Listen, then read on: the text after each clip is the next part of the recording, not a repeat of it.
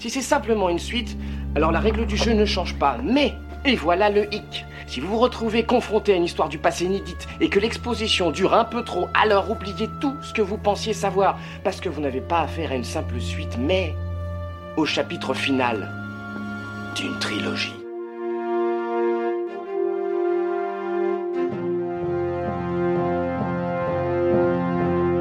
Hello there.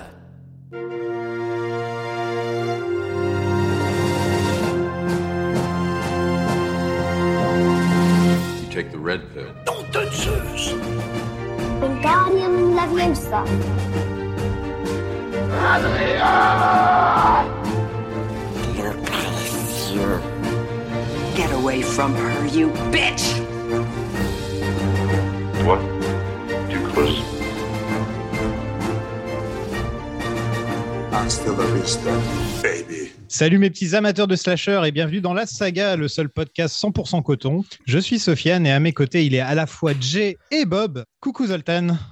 Ah putain, c'est vrai que tu sais que c'est le, on en parlera, mais c'est il y a- pendant ce moment où il y a Jay and Bob, il y a aussi euh, Wes Craven qui Il y a passe. aussi Wes Craven qui passe. ouais, ouais, ouais. Ouais.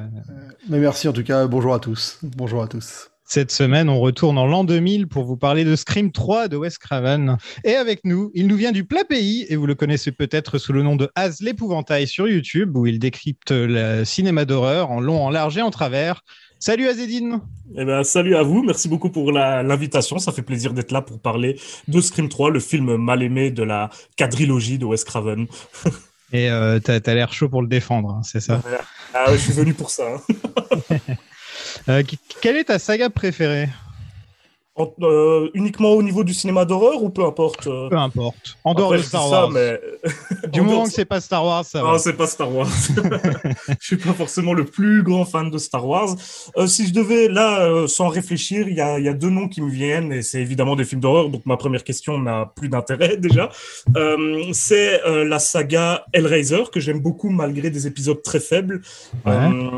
Euh, et alors, il y a la saga des Griffes de la Nuit, de- initiée par Wes Craven, elle aussi, dont on pourra d'ailleurs sans doute parler un petit peu aujourd'hui, puisqu'il y aura des liens à faire, je pense, sans spoiler. Ouais, carrément. Euh, mais euh, qui est une saga que j'aime beaucoup. Et alors, je suis obligé de citer bah, la, la saga euh, des films Ring, la saga japonaise, qui elle aussi a connu quelques épisodes vraiment euh, très peu qualitatifs, on va dire, mais que malgré tout, euh, j'aime d'amour. Donc euh, voilà. Ouais, il y a quand même, il y a quand même un truc avec les sagas d'horreur, c'est qu'il n'y a pas du tout ce côté euh, épopée qu'il y a dans d'autres sagas où vraiment tu suis un personnage sur la longueur. C'est plus des espèces de, il y a plus le côté épisodique quoi. Donc c'est clair qu'il peut y avoir des bons et des moins bons euh, plus souvent qu'ailleurs. Oui, puis euh, il y a aussi ce côté. Parfois, il y, a y a des grandes sagas qui sont quand même écrites pour être des grandes sagas. Avec le cinéma d'horreur, surtout euh, ceux qui ont été initiés dans les années 80-90, on va dire, c'était pas forcément le cas. On attendait plus de voir ah ça fonctionne bien, on en refait d'autres et on en refait d'autres. et en- Et parfois, bon bah quand tu utilises un matériau comme ça, euh, euh, en, en l'usant vraiment euh, jusqu'à la corde, bon bah euh, tu tombes sur des sagas qui finissent malheureusement en autre boudin un petit peu. hein. Alors que ça commençait parfois bien. Hein. Est-ce qu'il y a une saga en dehors des films d'horreur que, qui- que tu aimes particulièrement?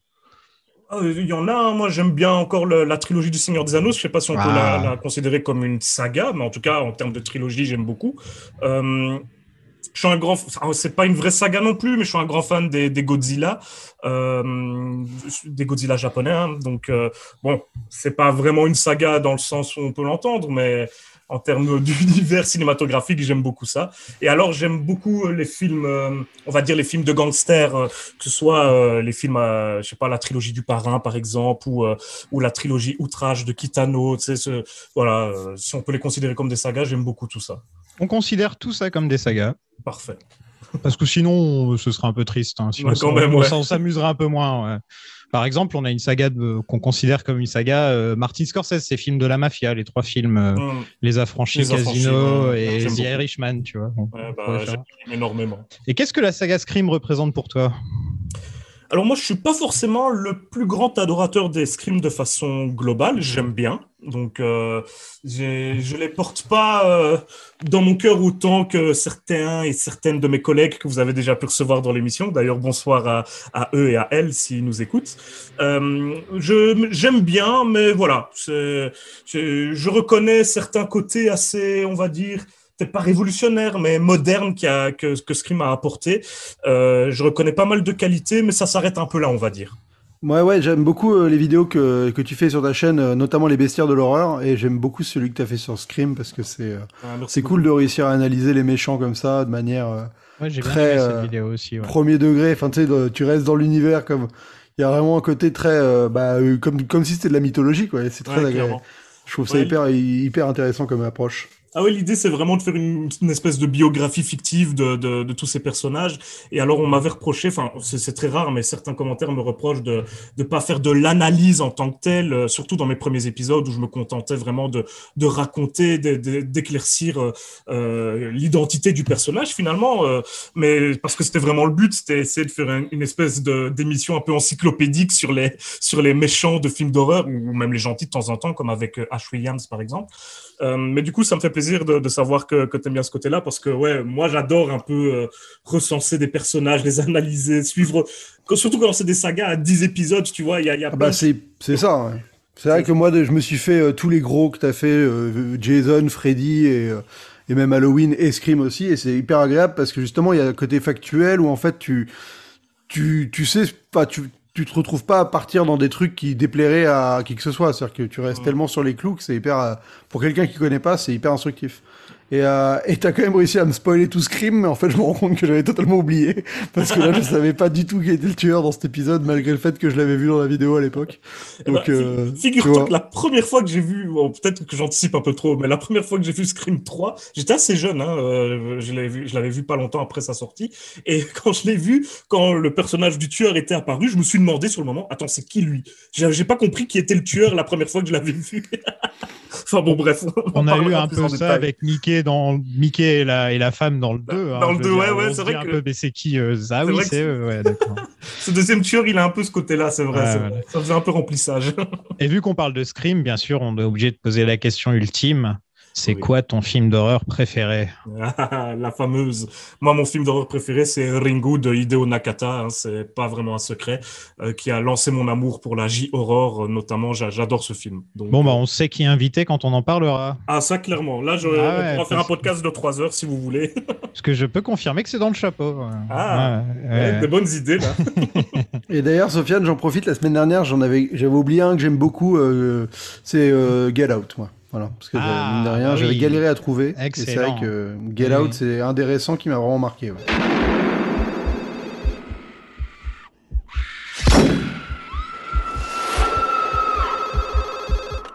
Donc, Scream 3, euh, la fin de la trilogie Scream, puisqu'il n'y en aura pas d'autres après, hein, on est Ah, d'accord. bah oui, tout à fait. Ouais. Donc, presque personne voulait revenir pour ce film, en gros. Wes Craven voulait pas revenir, et euh, en fait, il est, parti, non plus, je crois. il est parti en bras de fer avec euh, Miramax en leur disant Je veux bien revenir si vous acceptez de produire son, son Ouais. musical Music of the Oh là là. Heart avec Meryl. Streep. Euh, et c'est son seul film en dehors du genre euh, horreur ou thriller. D'ailleurs, je sais pas si quelqu'un l'a déjà vu ici. Oui, je l'ai vu et malheureusement, quoi. J'ai pas du tout aimé. c'est pas top. Non, non. Ouais, c'est moyennement reçu et plutôt oublié. hein, euh, Ouais, voilà quoi. Et en gros, il a fait, il a, il a clairement accepté de faire Scream 3 s'il le Ouais, laissait faire fait. ce film-là. Quoi. Ah, bah, D'ailleurs, euh, il, le- il le dit même dans le film, il y a un clin d'œil à, à ce fait-là. hein. Il y a à un moment, tu as Roman, le, direct, le réalisateur de, de Stab 3 dans le film, qui le dit Tout à non, moi je voulais pas faire de film d'horreur, moi à la base je voulais faire un film romantique et on m'a obligé à faire ce film d'horreur, machin. Et là, tu sens que, et, et on, va, on va en parler beaucoup de ça, parce qu'on sent que Wes Craven a beaucoup évacué sa frustration dans tout le film. hein. Complètement. ouais. On sent aussi que c'est beaucoup plus un film euh, parce que Wes Craven, au niveau de l'écriture, il n'était pas trop impliqué sur les deux premiers. Alors que là, j'ai l'impression que vraiment, il a plus euh, pris, pris, pris les choses en main dans de ce que lui disait, c'est parce que euh, j'oublie toujours le prénom du scénariste de ce film, mais je sais que c'est ça s'appelle Kruger et ça, ça s'invente pas quand même. Donc, euh, Eren, Eren Kruger. Eren Kruger, c'est ça, parce que Williamson n'était n'était pas disponible, il me semble. Pour, Oui, euh, voilà, en fait, Williamson, lui, il était en train de réaliser euh, Mrs. Tingle, Ouais, qui a ouais. fait un bid total ouais. et qui a plus ou moins mis fin à sa carrière de réalisateur, puisqu'ensuite Ah, il est retourné bosser à la télé. Tu l'as vu? Ah ouais, ouais, avec euh, Cathy Holmes, hein, c'est ça? Ah, je sais pas du tout. C'était Ah, c'est avec cette prof là. euh, Ah, c'est oui, ça, oui, c'est des élèves qui séquestrent une prof et qui en fait, euh, ouais, en Ah, fait la prof ça devient une, ça devient, euh, ça devient un méchant de, slasher quoi. Ouais. Mais Ouais, il y avait un côté un peu poussif. rigolo, mais c'était ouais, c'était un peu poussif, c'est le mot. Bah, c'était l'époque où ils faisaient les ersatz de Scream un peu à toutes les sauces. Il y avait The Faculty euh, Mmh. qui était était sorti bien. un peu dans la même époque, bah, qui était bien, mais qui était mine de rien finalement qui découle un peu de, de Scream aussi. Quoi, Totalement. ouais. tu vois. Et, euh, et Mrs. Stingle, c'était un peu le mauvais côté de, du, de la Scream Exploitation. Quoi. Et lui aussi, il avait fait euh, I Know What You Did Last Summer. À chaque fois, j'arrive pas à me Ah oui, oui. souvenir du titre. Souviens-toi en l'été dernier. Souviens-toi l'été dernier. Pour le coup, elle est, elle est- ouais. ouais, la traduction est assez littérale pour le coup. je sais, mais ça me. Ouais, mais ça, ouais, ça, on est vraiment dans du copier-coller de Scream quand même. hein. Comme les légendes urbaines et compagnie, on était vraiment sur voilà. euh, on surfait sur la vague de, de ces nouveaux slashers, euh, beaucoup Ouais. plus pour ados, entre guillemets, à ce moment-là. Enfin, on changeait de style, quoi. Où il y avait Ouais. toujours un grand couteau sur le poster, tu vois. Ouais, ouais, clairement. Ou un crochet. Ouais, autant euh, Urban Legend, je trouve que le concept est plutôt rigolo sur le premier. Enfin, tu vois, moi, il- après, le ça- 2 et le 3, c'est les très c'est ça, ça s'essouffle très vite. Mais souviens-toi l'été dernier, j'ai toujours trouvé ça tout pourri. Quoi. Ouais. Franchement. euh, Oui, puis après, il y, a- il y a toujours pire, évidemment, parce qu'on a eu plein. hein. Même euh, les grandes sagas de slasher commençaient à copier. Halloween, c'était le meilleur exemple. Qui commençait oui. à dire Ah, ça a marché, Scream, ben, on va un peu recopier, histoire de. C'est un peu C'est triste. quoi C'est on a- Résurrection euh, qui, est, qui est sorti Euh, un peu. dans même la euh, vague. 20 ans, 20 ans après, commençait déjà à copier un peu Scream, mais c'est, c'était, on était loin des plus mauvais épisodes de la saga, mais il y avait déjà une ambiance très Scream pour moi dans ces 20 ans après ou 20 ans plus tard, je sais plus très bien en français. Mais Résurrection, là, ouais, on a tout perdu, là. C'était vraiment les abîmes. Donc Kevin Williamson a tout de même écrit une trentaine de pages pour finir sa trilogie. Euh, ça se serait passé à Woodsboro, donc pendant le tournage Ah de Stab oui, 3. Et les tueurs auraient été un groupe de fans, donc un fan club de Stab. Et à la fin, Sidney serait arrivé dans un dans euh, dans, dans la maison où il y a eu tous les crimes. Et tous les gens étaient morts par terre, sauf qu'ils se relèvent tous d'un seul coup et on se rend compte que tout le groupe, genre les dix personnes, ce sont tous les tueurs en fait. Tout le monde est un, tout le monde est un tueur dans la scène. Et ça aurait été ça euh, la fin du film. Quoi. Je sais pas, à chaque fois quand j'entends, parce que j'avais déjà entendu cette anecdote, je sais jamais trop quoi en penser, puisque bon, euh, le film n'existe pas, mais quand j'entends ça, moi, ça me, ouais, bon. Ouais, je crois qu'il a réutilisé l'idée dans une série qu'il a fait par la suite. Ah, c'est possible. Ouais, ouais, ouais. Mais pour revenir à Kruger, ouais, euh, je sais que Kruger avait été appelé un peu en, pas en catastrophe, mais ouais, qu'il a écrit une grosse partie du scénar, même dans l'avion, j'avais lu, euh, et, euh, ou même le jour même, pendant le tournage et tout, et que Wes Craven était pas très content de pas mal de choses, donc il arrêtait pas de repasser derrière, notamment pour euh, tout ce qui concerne les personnages. Wes Craven n'arrêtait pas de revenir pour qu'ils correspondent plus à ce qu'ils étaient dans les, les films d'avant, enfin... En tout cas, c'est ce que lui disait, qu'il avait dû beaucoup corriger le scénario, finalement. Ouais, parce qu'en fait, ces bâtards de frère Weinstein, ils décident d'ignorer les idées de Williamson totalement et d'engager donc Eren Kruger pour écrire le film, qui est surtout connu comme le scénariste des- de trois Transformers, euh, Ghost in the Shell, donc euh, la version live action, et Ouais. bientôt Top Gun 2. Ouais, bah... Donc, euh, à- à- il a quand même une carrière, hein, je veux dire. Ouais, ouais. Elle n'est pas très bonne, mais elle est là. quoi. Ouais, ouais. Et ouais, donc, comme tu disais, ils ont commencé le tournage sans avoir un script fini. euh, ils devaient écrire au jour le jour, quoi, plus ou moins. euh. Ouais, il y a eu pas mal de problèmes. hein. Je sais aussi que. Il y a eu Euh, Columbine, par exemple. Ouais, Oui, oui, et, les- et du coup, on leur demandait de- d'aseptiser le film au possible. Voilà, ouais. En fait, c'est au, au tout début de la production, il y a eu Columbine, je crois, genre la veille du, tout de la, du début de la production. Et, et, euh, et donc, les producteurs ont, décidé de mettre le gore de côté et de se Ouais. focaliser sur l'humour. D'ailleurs, il y a aussi une, ré- une, euh, une phrase là-dessus dans le film. hein, euh, je, je crois que c'est qui qui dit Mais je crois que c'est le, producteur joué par Lance Henriksen qui dit à un moment, euh, comme si la violence dans les films d'horreur influençait la violence dans la vraie vie, un truc du genre. Il dit ça aux policiers au début du film, la première fois qu'on voit, une phrase du genre. Quoi. Ouais, et le mec lui répond, le film s'appelle Stab et ils ont Ouais. été stabés. Ouais, c'est ça. Et, tu- Genre, et- ouais. et là, même la tête de Lance Henriksen, moi j'adore Lance Henriksen, hein, ça, ça va revenir aussi pendant, pendant le, le podcast. Mais la tête qu'il fait après cette réplique, tu te dis, mais c'est c'est quoi ces flics? Moi j'y crois pas. Pendant tout le film, ces flics, j'y ai pas cru. Mais bon, soit, on, on en parlera après. Matthew Lillard, donc qui jouait Stu dans le premier, a dit en interview qu'il avait été contacté pour reprendre le rôle de Stu. Donc, qui ne serait pas mort, mais qui aurait été en prison pendant tout ce temps. Ouais. Et qui, en fait, aurait orchestré les meurtres de lycéens depuis sa prison. Mais qu'en fait, l'idée a été abandonnée à cause de Columbine. C'était ça l'idée de base, apparemment. Voilà. Donc, euh, Stu qui revient euh, comme ça, bon, en fait, il est pas mort, quoi. Mais il voulait aussi garder. Euh, ah, comment ça Randy aussi, ouais, il y avait un oui, avec Randy. Randy aussi. Il disait voulait- que sa famille l'aurait gardé en sécurité, caché, et qu'après, finalement, il, on le revoit, il, il, il était vivant depuis tout ce temps. Et tu dis, mais heureusement qu'ils n'ont pas fait ça, parce que là. Et les studios voulaient même que l'on ne voit pas de sang Ouais, ou de mort à l'écran. Ouais. Mais Wes Craven, il, est fait, il a fait non, mais ça. À un moment, ça va, quoi. ça va pas être possible, les gars. Quoi. Donc vraiment, il voulait euh, clairement euh, bah, faire, en fait, faire une sorte de parodie de Scream au final. Ouais. C'est ça que j'ai l'impression qu'ils voulaient faire euh, les, les producteurs, puisque au final, ça ressemblerait à quoi si t'enlèves le gore, t'enlèves les meurtres de Scream, qu'est-ce Ouais. qui reste au Bah, final à ce moment-là, ça prouve juste que effectivement, ce qu'ils veulent, c'est pas faire un bon film, c'est sortir un nouveau Scream, quoi. Ouais, Voilà. c'est surfer sur la licence, ouais, c'est ça. hein, Exactement, le coup. c'est ça. Tu, on dit, hein, tu sors un poster, voilà, regardez le poster, Scream 3, les gens vont aller le voir. C'est, ça, ça- c'est un peu ça qu'on a en tête à ce moment-là, c'est un peu triste, mais bon. Euh, Neve Campbell, elle aussi, elle voulait pas revenir. C'est ça. elle a accepté de revenir que pour 20 jours de tournage. Ouais. Donc c'est pour ça que, en gros, on voit pas beaucoup Sydney dans le film quand tu Ouais, réfléchis. ça, Sydney, elle est très peu présente, quoi. Mm. Donc, Ouais, euh, c'est voilà. clair. Ah ils ont dû encore changer le, le scénario à cause de ça, à pas mal de niveaux, pour, qu'on, pour mettre un peu plus l'accent sur euh, les personnages de Courtney Cox et, et David Arquette. Euh, Qui étaient les seuls contents de revenir au final. bah, et Puisque encore, eux, parce ils qu'ils ont dû arrêter leur lune de miel, je crois. En fait, ils se sont rencontrés donc sur Scream, où ils se tournaient un petit peu autour. Ils ont commencé à sortir ensemble dans le 2 deux, et ils se sont mariés juste avant le 3. Voilà, c'est ça. Ouais, mais je fait. sais qu'ils ont dû revenir en catastrophe de leur lune de miel, ils ont dû l'arrêter pour pouvoir arriver. Ça faisait Tout chier tout le monde ouais. ce film. Quoi.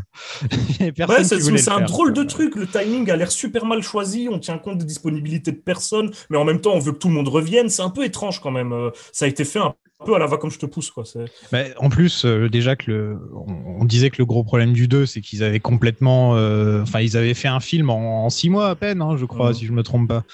Et là, on se dit bon, ils ont pris un peu plus leur temps, mais quand tu réfléchis, en fait, le film a été réalisé en 99. Donc, ils ont pris que un an et demi, un truc comme ça entre les deux. Au final, il n'y a pas eu tant de temps que ça. Et donc, ça se sent, quoi. Ça se sent non, que là, encore une fois, c'est encore euh, rush, quoi. C'est encore trop, euh, trop, trop fait à la va-vite, quoi. Voilà. Un budget de 40 millions en plus. Ouais, c'est le plus cher, je crois. 20 millions de plus presque que le 2. Ouais, Bah, le décor, il est impressionnant quand même. Hein. ouais. Ah, et quand même, quoi. De reconstituer Whitborough en studio, euh, c'est quand même pas rien. hein. Non, c'est David Arquette, surtout, à mon avis, il devait demander beaucoup, hein, parce qu'il Ah ouais, il, putain. il a- il est en demande, hein, David Arquette. Attends, il y a tout le monde qui veut, qui veut avoir David Arquette dans son film, donc. euh, Ça s'est confirmé par, par la suite d'ailleurs. bah oui. Vas-y, cite-moi un autre film avec David Arquette. Ouais, j'en ai aucune idée. Vas-y. Il y a Arachno, ah, Arach- Ah, non, ouais, Arach ouais. Attack. Ah, bah, ok, Attack, voilà, en effet, ouais. Un chef-d'œuvre en plus. Avec la fameuse réplique, c'était pas un cactus qui m'a marqué dans mon enfance, allez savoir pourquoi. Oh, je m'en rappelle plus, moi. Il y avait Scarlett aussi dans ce film, Scarlett Johansson. Et un box-office de 160 millions, donc euh, 10 millions de moins que le deuxième. Donc ça reste quand même dans la même fourchette que les, trucs, que les deux films Ouais, précédents. mais je crois surtout que c'était un des plus gros, euh, une des plus grosses ouvertures de tous les temps pour un Ouais. film d'horreur. Ouais, ça a été battu après par Harry Potter. Ah, pour un film d'horreur, oui, oui, pardon, tu... c'est vrai. Oui, oui, vrai. mais ça même, euh, peur, même, de- Harry Potter. même, même euh, dans la période, c'était un des plus gros, une Ouais. des plus grosses ouvertures. En et effet, ensuite, ouais, le bouche été- à oreille a dû un petit peu euh, un peu le calmer, truc. ouais. Parce Ouais, que, en ouais, sachant qu'ils avaient, ils avaient décidé vraiment de carrément de l'ouvrir dans, dans le plus grand des secrets. hein. Les journalistes n'avaient pas été invités pour des pro... il n'y avait pas eu de projection de presse. euh, Ça a été euh, projeté juste euh, pour l'équipe et les producteurs un peu dans, dans le plus grand des secrets, soi-disant pour de peur que les spoilers n'envahissent Internet. Mais je crois qu'ils n'étaient pas très sûrs d'eux hein, par rapport à ce film. Donc euh, Bah euh, ouais, en tout cas, j'ai écouté le commentaire audio qui est pas très intéressant parce que Ah, c'est reçu pas. le coffret, ça y est? Non, non, mais je l'ai trouvé sur internet le commentaire audio. J'ai toujours reçu mon coffret. toujours reçu ton coffret. Je suis dégoûté. Euh, et donc le commentaire audio, il c'est c'est fait par des membres de l'équipe. Je crois qu'il y a le monteur, il y a une productrice, Ouais, c'est- bref. Et, euh, et il disait qu'en effet, euh, c'était vraiment par peur des spoilers. Il y avait une espèce de psychose à l'époque parce qu'Internet avait pris son essor et qu'il voulait absolument pas que que ce qui est des projections test ou quoi que ce soit. Et bon, bah, au final, euh, ça les avait tous. Enfin, et ça faisait très longtemps qu'ils n'avaient pas eu des pro- un film euh, qui avait été vu par personne avant la première, quoi. Ouais, c'est rare. hein. ils- Ouais, ils expliquaient que c'était un sentiment qu'ils avaient plus, quoi. C'est- C'est pas souvent un bon signe. Ouais, ouais. Ben moi, j'y crois pas trop à cette explication du spoiler, même si en soi, j'ai pas de raison de pas y croire. Mais c'est vraiment, j'ai j'ai vraiment l'impression qu'ils avaient plus peur que, que le film ait des, des reviews un peu négatives, quoi, dans la Ouais. presse. Bah, c'est possible. Après, c'est vrai qu'ils ont, ils avaient quand même une psychose euh, dans le sens où Ouais. ils avaient que tro- ils avaient trois, trois scénarios différents avec trois fins différentes. Euh, Euh, il, a, il a Après- tourné des trucs un peu alternatifs pour brouiller les pistes. Après, j'y vois aussi un lien avec le film lui-même, hein, ça, personnellement. euh, enfin, encore une fois, on aura l'occasion d'en d'en parler euh, à ce moment-là, un peu plus tard. Bah ouais, passons au film. Allez, c'est parti. Le fameux Le fameux.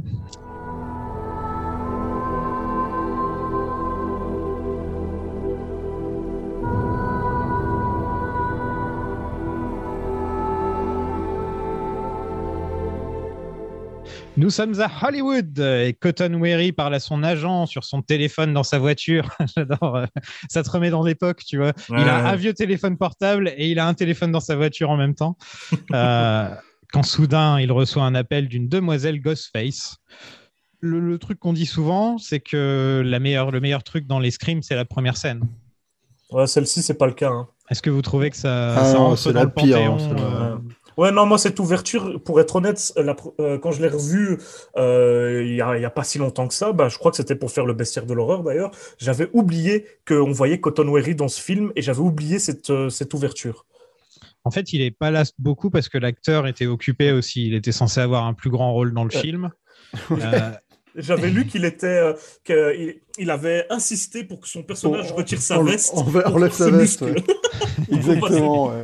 Ouais, ouais. si t'apparais 5 minutes dans un film, autant montrer que t'es bien, t'es bien Ah foutu. bah quoi, oui, hein, bah, ah, il a eu une meilleure carrière par la suite, lui, euh, en tout cas, que juste montrer ses muscles dans, au début de Scream 3. En plus, on tombe un peu dans le cliché de la blonde qui prend sa douche au début du film. Là, euh, Ah, Bah, alors il fait les mêmes plans que dans la parode, que Ouais. dans Stab, euh, Stab en fait. C'est Ouais, exactement ça, les mêmes plans. voulu, Sauf hein. que là, c'est Ouais. sérieux. Là, c'est vraiment le premier meurtre du film.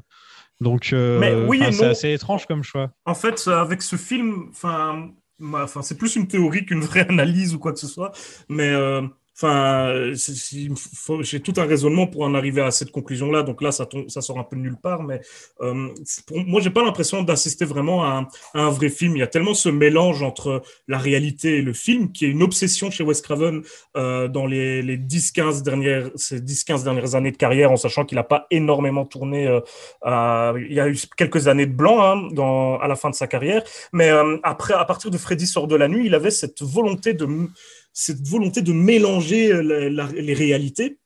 Et notamment avec le cinéma, que pour moi, dans ce film-là, il s'en donne vraiment à cœur joie. Il fait ce qu'il voulait faire avec, euh, avec Freddy sort de la nuit à l'époque. Et à la fin, moi, j'ai pas forcément l'impression qu'on a vraiment assisté à, à la vraie vie. Et j'expliquerai euh, un peu plus pourquoi quand on aura parlé d'autres éléments, parce que là, ça va sembler un peu ubuesque. Qu'est-ce que vous pensez du fait que c'est à Hollywood euh, le film? Vous aimez bien l'idée ou Ouais, totalement. Moi, Euh, ça, j'aime moi, bien je ce trouve que c'est un peu, c'est un peu logique dans l'évolution du truc Ouais. parce qu'on commence au lycée, ensuite on évolue avec l'université. Et étant donné qu'elle veut être actrice et que tout tourne autour des films, etc., c'est un peu logique que l'étape ultime ce soit Hollywood. Moi, j'aime Ouais, bien. c'est même plus à propos que la fac en vrai. Enfin, Oui, oui, Je trouve voilà. que pour le coup, vu qu'il y a un côté méta, le, Ouais. le tourne... en vrai, ça aurait... cette idée de tournage de film, ça aurait dû être Scream 2 en fait. Plus intéressant de passer directement à cette étape-là, de euh, les acteurs qui jouent, qui rejouent le premier film meurent, que de passer par le 2 qui finalement euh, apporte pas grand-chose au schmilblick avec le côté universitaire et tout. Et si, il y a la euh, fille, il y a la mère de Billy. Oui, c'est, oui. c'est important la mère de Billy. C'est vrai que c'est important la merde. Après, j'aime- j'aimais bien, euh, pour la, en tout cas pour le personnage de Sydney, je trouvais que ça apportait quand même quelque chose. C'était la continuité de la, la jeune fille qui devient une adulte au fur et à mesure. Et maintenant, on sait que bon, il y a un Scream 4, hein, il paraît, qui est, qui est sorti il n'y a pas si longtemps et où euh, on voit une Sydney totalement adulte. Pour son cheminement à elle, personnel, j'aime encore bien le 2. euh, et je le trouve relativement logique, mais je préfère l'idée du 3 où, euh, en plus, je, je continue de le penser, que c'est beaucoup plus une idée que Wes Craven avait envie, euh, euh, bah, avec laquelle il avait envie de jouer, cette idée de mélanger euh, son propre film Scream 1 avec, euh, avec autre chose. Bah, c'est ça en fait, ouais. Tu, tu sens que l'étape méta de ce que Scream a posé comme base le premier, l'étape méta d'après, c'est ça en fait. Mm, mm, mm. C'est le fait d'explorer bah, le, le côté méta plus plus avec le film dans le film, le film dans le film qui est en fait le premier film. Enfin, tu vois, et, et là le truc c'est que ça arrive, euh, enfin vu que c'est le tournage de Stab 3, mais que t'as les personnages, t'as l'impression qu'ils reconstituent un peu les meurtres de Whitborough qui sont supposés être le premier. Ouais, il Donc y a un déjà le film dans le film il est pas très cohérent. Enfin, C'est un remake. non, mais même pas, tu vois, tu comprends pas trop. Et en fait, tu sens clairement que la volonté, c'est de, ça aurait été de coller les deux trucs, quoi. Et que l'étape euh, du 2, bon, bah, le 2 existe, il est là, il y a pas de problème, mais, mais il apporte rien à la réflexion méta, à part euh, Randy qui fait ses théories, mais ça, bon, euh, je veux dire, euh, c'est, c'est, du méta de bas étage, quoi. Parce que, en plus, ils, ils décrivent des trucs pour finalement tomber dans le truc. Alors que là, il y a vraiment une idée où ça peut aller plus loin, et comme tu dis, ça permet tout un sous-texte qui, se qui s'autorise à faire, et on va pouvoir en parler euh, sur euh, notamment les- la production et les rapports producteurs euh, et, et problématique euh, que, que, à mon avis, enfin, qui, qui, je trouve pas le film extraordinaire, mais en tout cas, il y a- il- il- tu sens que le réal est habité par une idée. Je trouve que c'est ce sous-texte euh, et cette idée qui donne ses qualités au film et que quand si tu lui enlèves ça, c'est c'est quand Ouais, même c'est vide, euh, ouais. difficile. hein. Ouais. Non, mais moi, je trouve aussi que c'est une très, très bonne idée. Et, euh, et oui, ça permet au film de, de s'assumer pleinement dans son méta, plutôt que de faire plus des clins d'œil à la caméra par-ci, par-là. Là, je trouve que c'est un peu plus euh, assumé totalement. Euh, hélas, c'est vendu dans un produit qui est super aseptisé. Ouais. Euh, si ça avait été vraiment fait dans le même état d'esprit que le premier Scream, ça aurait pu être un très bon film. Mais bon, hélas, c'est- plus compliqué que ça. Oui, c'est clair. Après, je me souviens quand la dernière fois que je l'avais regardé, je m'étais fait la réflexion que en vrai, pour, un, pour tourner un film d'horreur, quel meilleur décor, entre guillemets, qu'un décor de film d'horreur? Ah bah Je ouais. que ça, ça marchait à mort.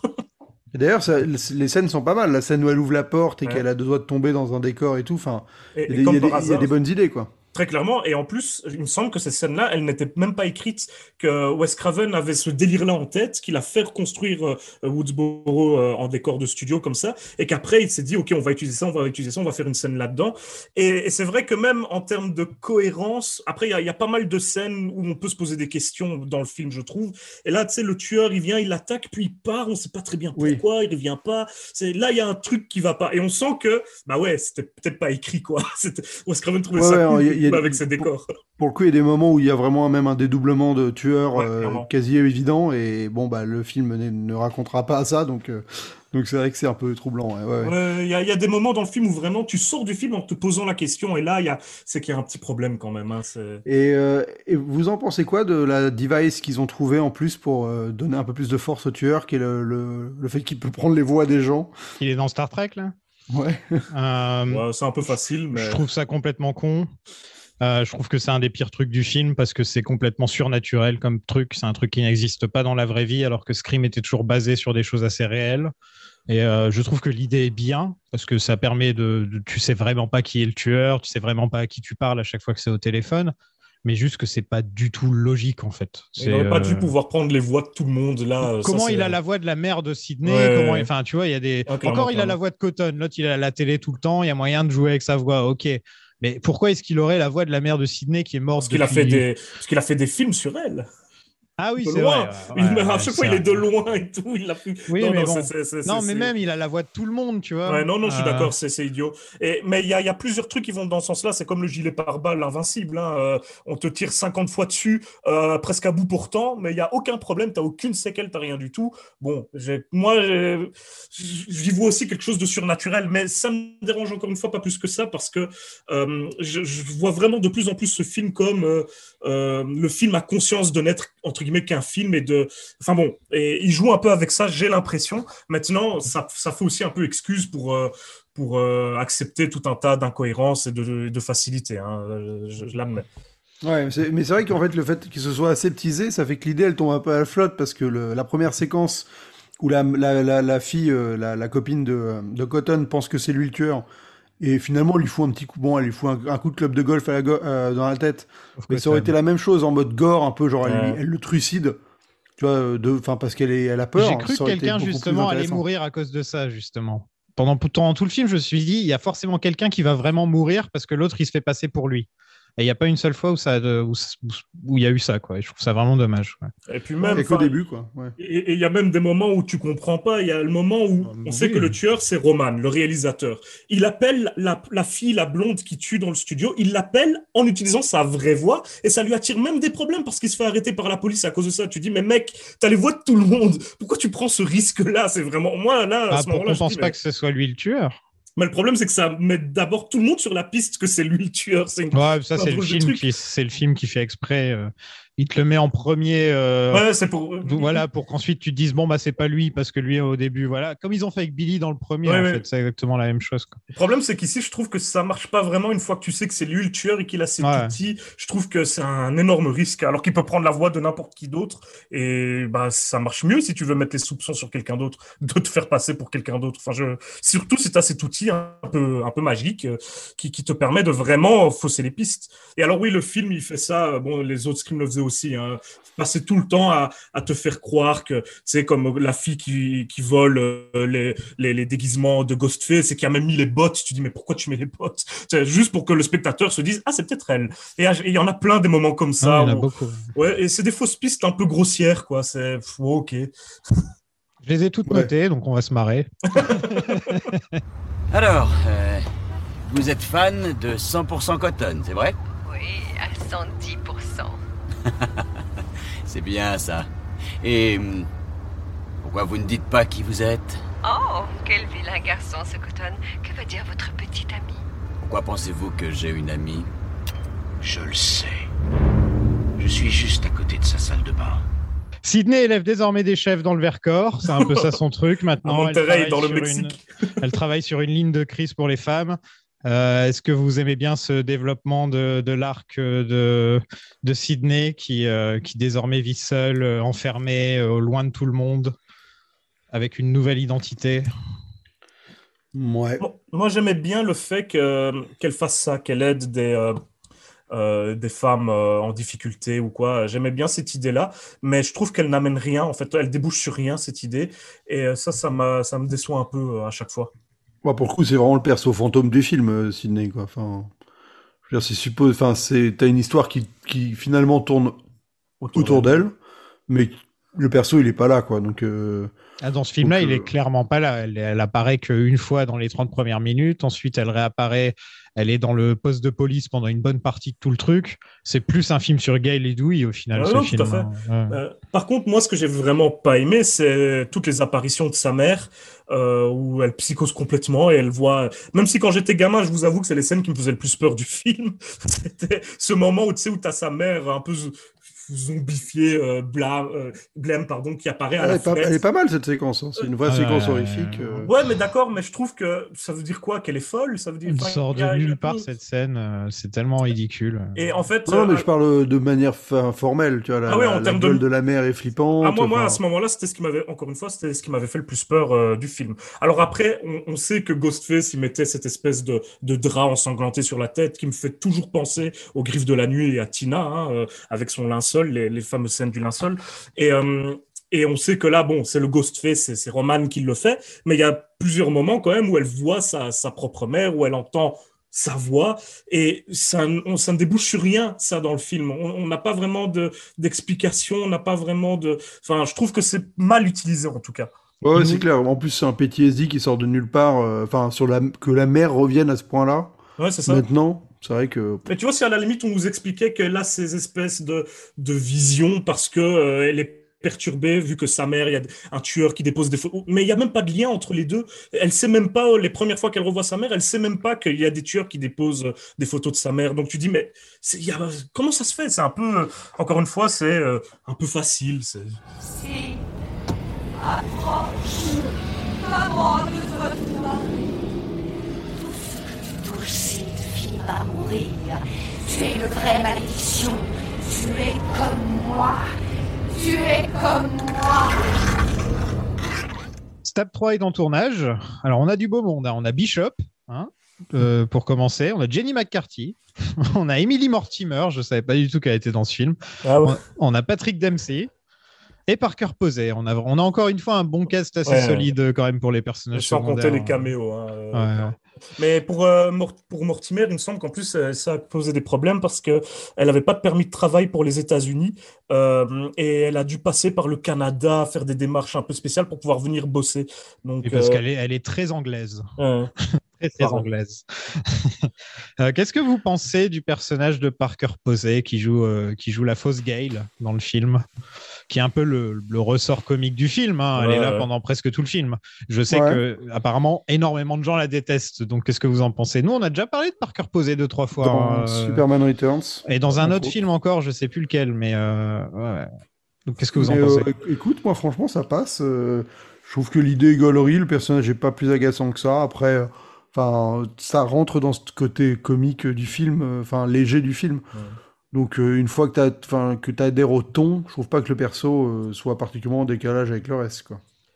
Ce que j'adore, c'est cette idée de chaque personnage a son double euh, euh, qui le joue dans, dans Stab. Ouais, mais Euh, justement, ça aurait été plus. Enfin, je trouve que c'est le seul qui est poussé au- à- un peu loin et que ça, c'est sympa les autres. euh, Mais c'est aussi pour le personnage de Gail, hein, évidemment. C'est, elle se rend compte un peu de elle, de, de, de ses, ses manies agaçantes, etc. Même si les personnages se, se ressemblent finalement pas tant que ça, leur rivalité la met face à- un peu face à elle-même, je trouve. Et, et moi, j'aime bien ça pour la construction du personnage de Gail.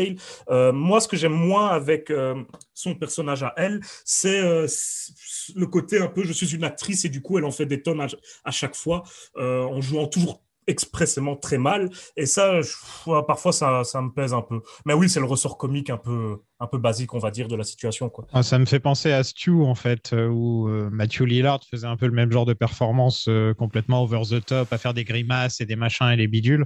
Et je me dis, euh, peut-être que dans Scream, il faut un personnage comme ça à chaque fois. Ouais, Ben, un personnage dans ce genre-là, ça fonctionne, quoi, je trouve. ouais. Mm. Il n'y en avait pas dans le 2, j'ai l'impression, un personnage un peu. euh, un peu le. il y le- a Randy, quoi.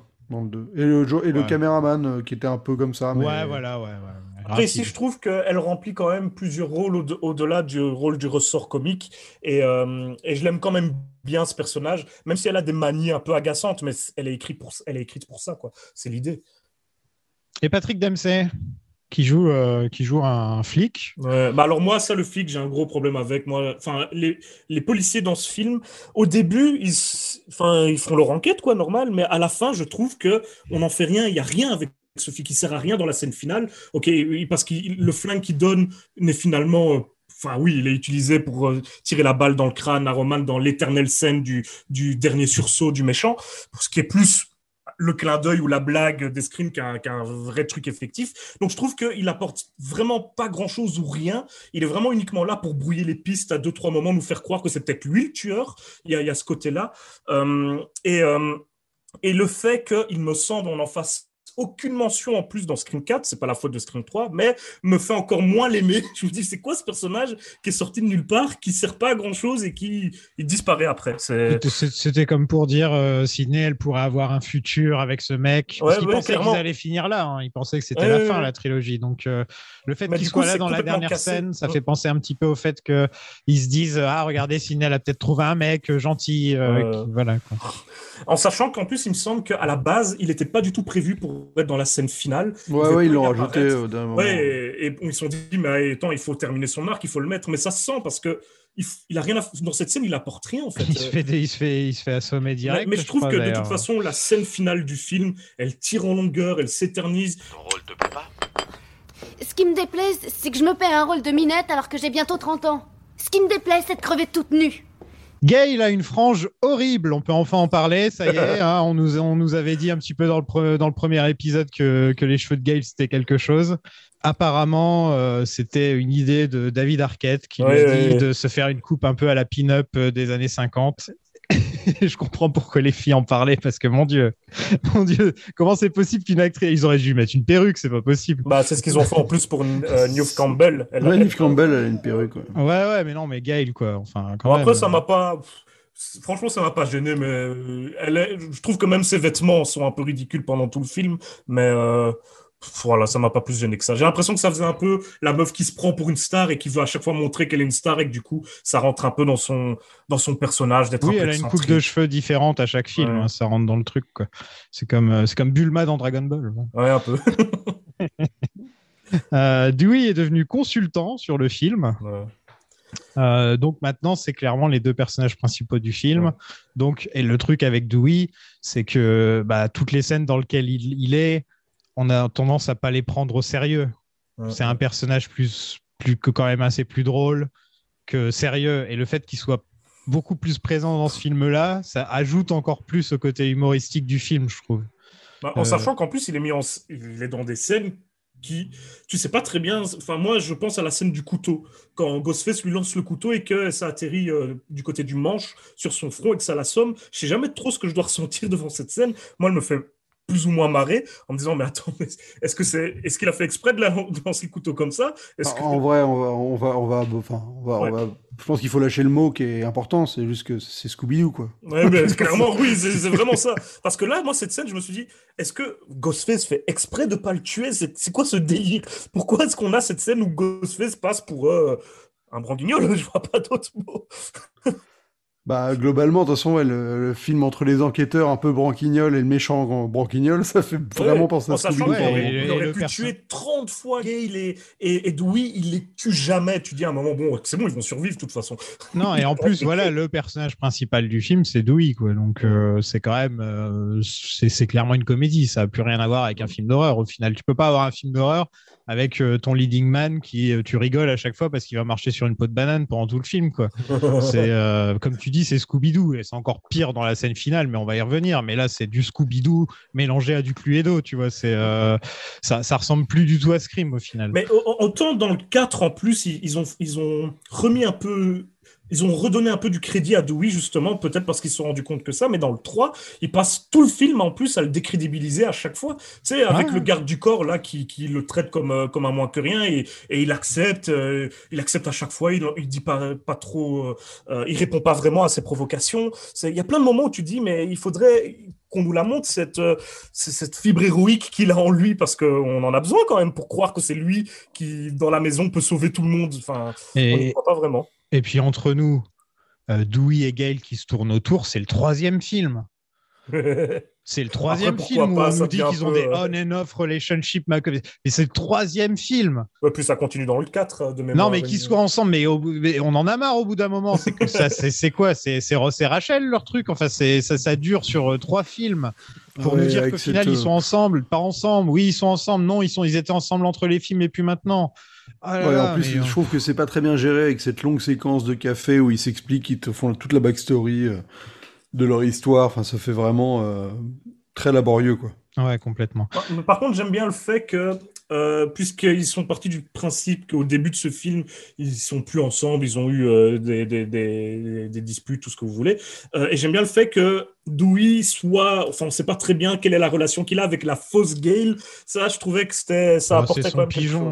chose. Bah oui, clairement. Mais lui, c'est c'est parce que euh, il, enfin, il, il est obsédé par Gale, quoi. Bon, je vois pas d'autres. euh, et alors, et j'aimais bien ce côté-là dans, dans, dans ces retrouvailles, on va dire. Et je trouve encore une fois qu'on n'en fait pas grand-chose, puisque finalement, dès que Gale revient, bon bah, ça paraît évident que, bah, il, voilà, il est toujours amoureux d'elle, quoi. Ouais, Il y a a pas choisi, vraiment de- euh, il a voilà. choisi très rapidement. Euh, clair. Il voilà. n'y a pas vraiment de, de suspense à ce niveau-là, quoi.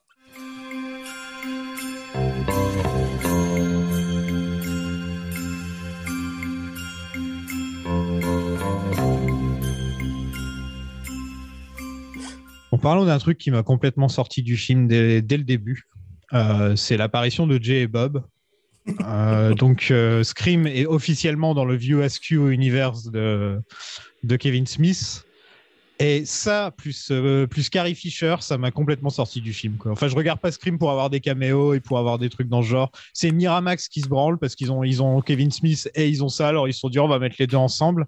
Et je trouve c'est, enfin, ça ajoute encore. Tu as l'impression de regarder une parodie. Tu as l'impression de regarder euh, vraiment un- une sorte d'univers parallèle de Scream euh, à moitié avec un pied complètement dans la parodie et euh, l'autre qui, qui, qui, touche à peine le gore, même pas. Quoi. Moi, je trouve que ça va toujours dans le sens du, faux film. Le film sait que c'est un film et on reste dans cette espèce de, de bulle-là. Et euh, même Carrie Fisher, personnellement, ça, moi, j'aime quand même bien parce que je trouve que ça va complètement dans ce sens-là. D'autant qu'elle a plus ou moins écrit elle-même ses, ses lignes de dialogue Ah, avec la, fame- avec la fameuse phrase sur George Lucas qui, qui m'a quand même fait sourire et qui va toujours dans, on va dire, dans la euh, dans, dans la même lignée de, de, de ce que Wes Craven a voulu raconter avec ce, ce film, visiblement. Et il a voulu taper sur Hollywood et sur, euh, et sur tout le monde, on dirait. Donc, euh, mais, euh, mais oui, j'ai vraiment cette impression-là persistante pendant tout le film que euh, c'est on a des on a donc des des, faux, des personnages puisque de base euh, on le sait c'est Scream c'est un film des personnages joués par des acteurs qui rencontrent euh, d'autres d'autres acteurs qui jouent des acteurs qui les jouent qui jouent leurs personnages enfin et pour moi il y a, il y a un truc vraiment avec ça qui est qui est assez intéressant alors je dis pas que c'est toujours très bien exploité Ouais, je crois Euh, que tu, tu crois que le film est plus intelligent qu'il ne l'est là. Non, non, Peut-être, je pense qu'il a pas tort. Ouais, enfin, mais moi, c'est- en tout cas, cette dimension-là, je, je la pense perçois pas aussi. qu'ils ont mis Kevin Smith, enfin Kevin Smith et son pote pour dire euh, genre euh, pour faire un gros message sur euh, ça, c'est Mais, parce que c'est un film inspiré d'un film inspiré d'un film. Je Mais pense que je pense- parce bah, que ça ils avaient ils avaient Kevin Smith et ils se sont dit viens on le met dans le film quoi. Je suis à peu près. Probablement, mais ça rentre quand même dans, finalement, hein, ça rentre dans cette idée que voilà, ici c'est Hollywood, c'est peut-être même le vrai Hollywood. Nous, on regarde. Ouais, on euh, brise le quatrième mur quoi. Ça, mais moi, j'ai euh, l'impression, en fait, que, tu vois, on a Roman, on a ce personnage qui est donc un tueur, qui est réalisateur d'un film, qui, en fait, on, on le regarde réaliser Stab 3, en fait. Bon, J'ai presque l'impression que ce Scream 3, c'est Stab 3, et on le regarde, les, me- tous les meurtres qu'il commet, finalement, dans ce film, il ne tue euh, que des gens qui jouent dans son film, il ne tue personne d'autre, euh, à part la copine Le- de, euh, de- Ouais, et le, et le, le garde du corps aussi. Et le garde du corps, c'est vrai. C'est vrai qu'il y a le garde du corps. Garde euh, du corps incarné par Puddy de Seinfeld et euh, que je trouve génial comme mec, il est génial. Euh, Et qui, a, qui est aussi une espèce de comic relief hein, dans, finalement, Ouais. parce que bon, il, il fait pas grand chose quoi. Mais du coup, il y a, il y a ce, ce côté où j'ai l'impression de regarder. Euh, tu sais, tu pourrais presque prendre ce film. J'exagère évidemment, là, je pars trop loin, mais on pourrait presque prendre ce film comme voilà, c'est le making, le making of de Stab 3 et on, on regarde, euh, voilà, on, regarde comment il a tourné son film. Surtout au début, je trouve que cette dimension elle est très présente avec euh, jusqu'à la scène où ils lisent le scénario et qu'il y a le truc qui se passe en même temps. Il y avait vraiment des trucs. Plutôt bien pensés à ce niveau-là, assez ingénieux.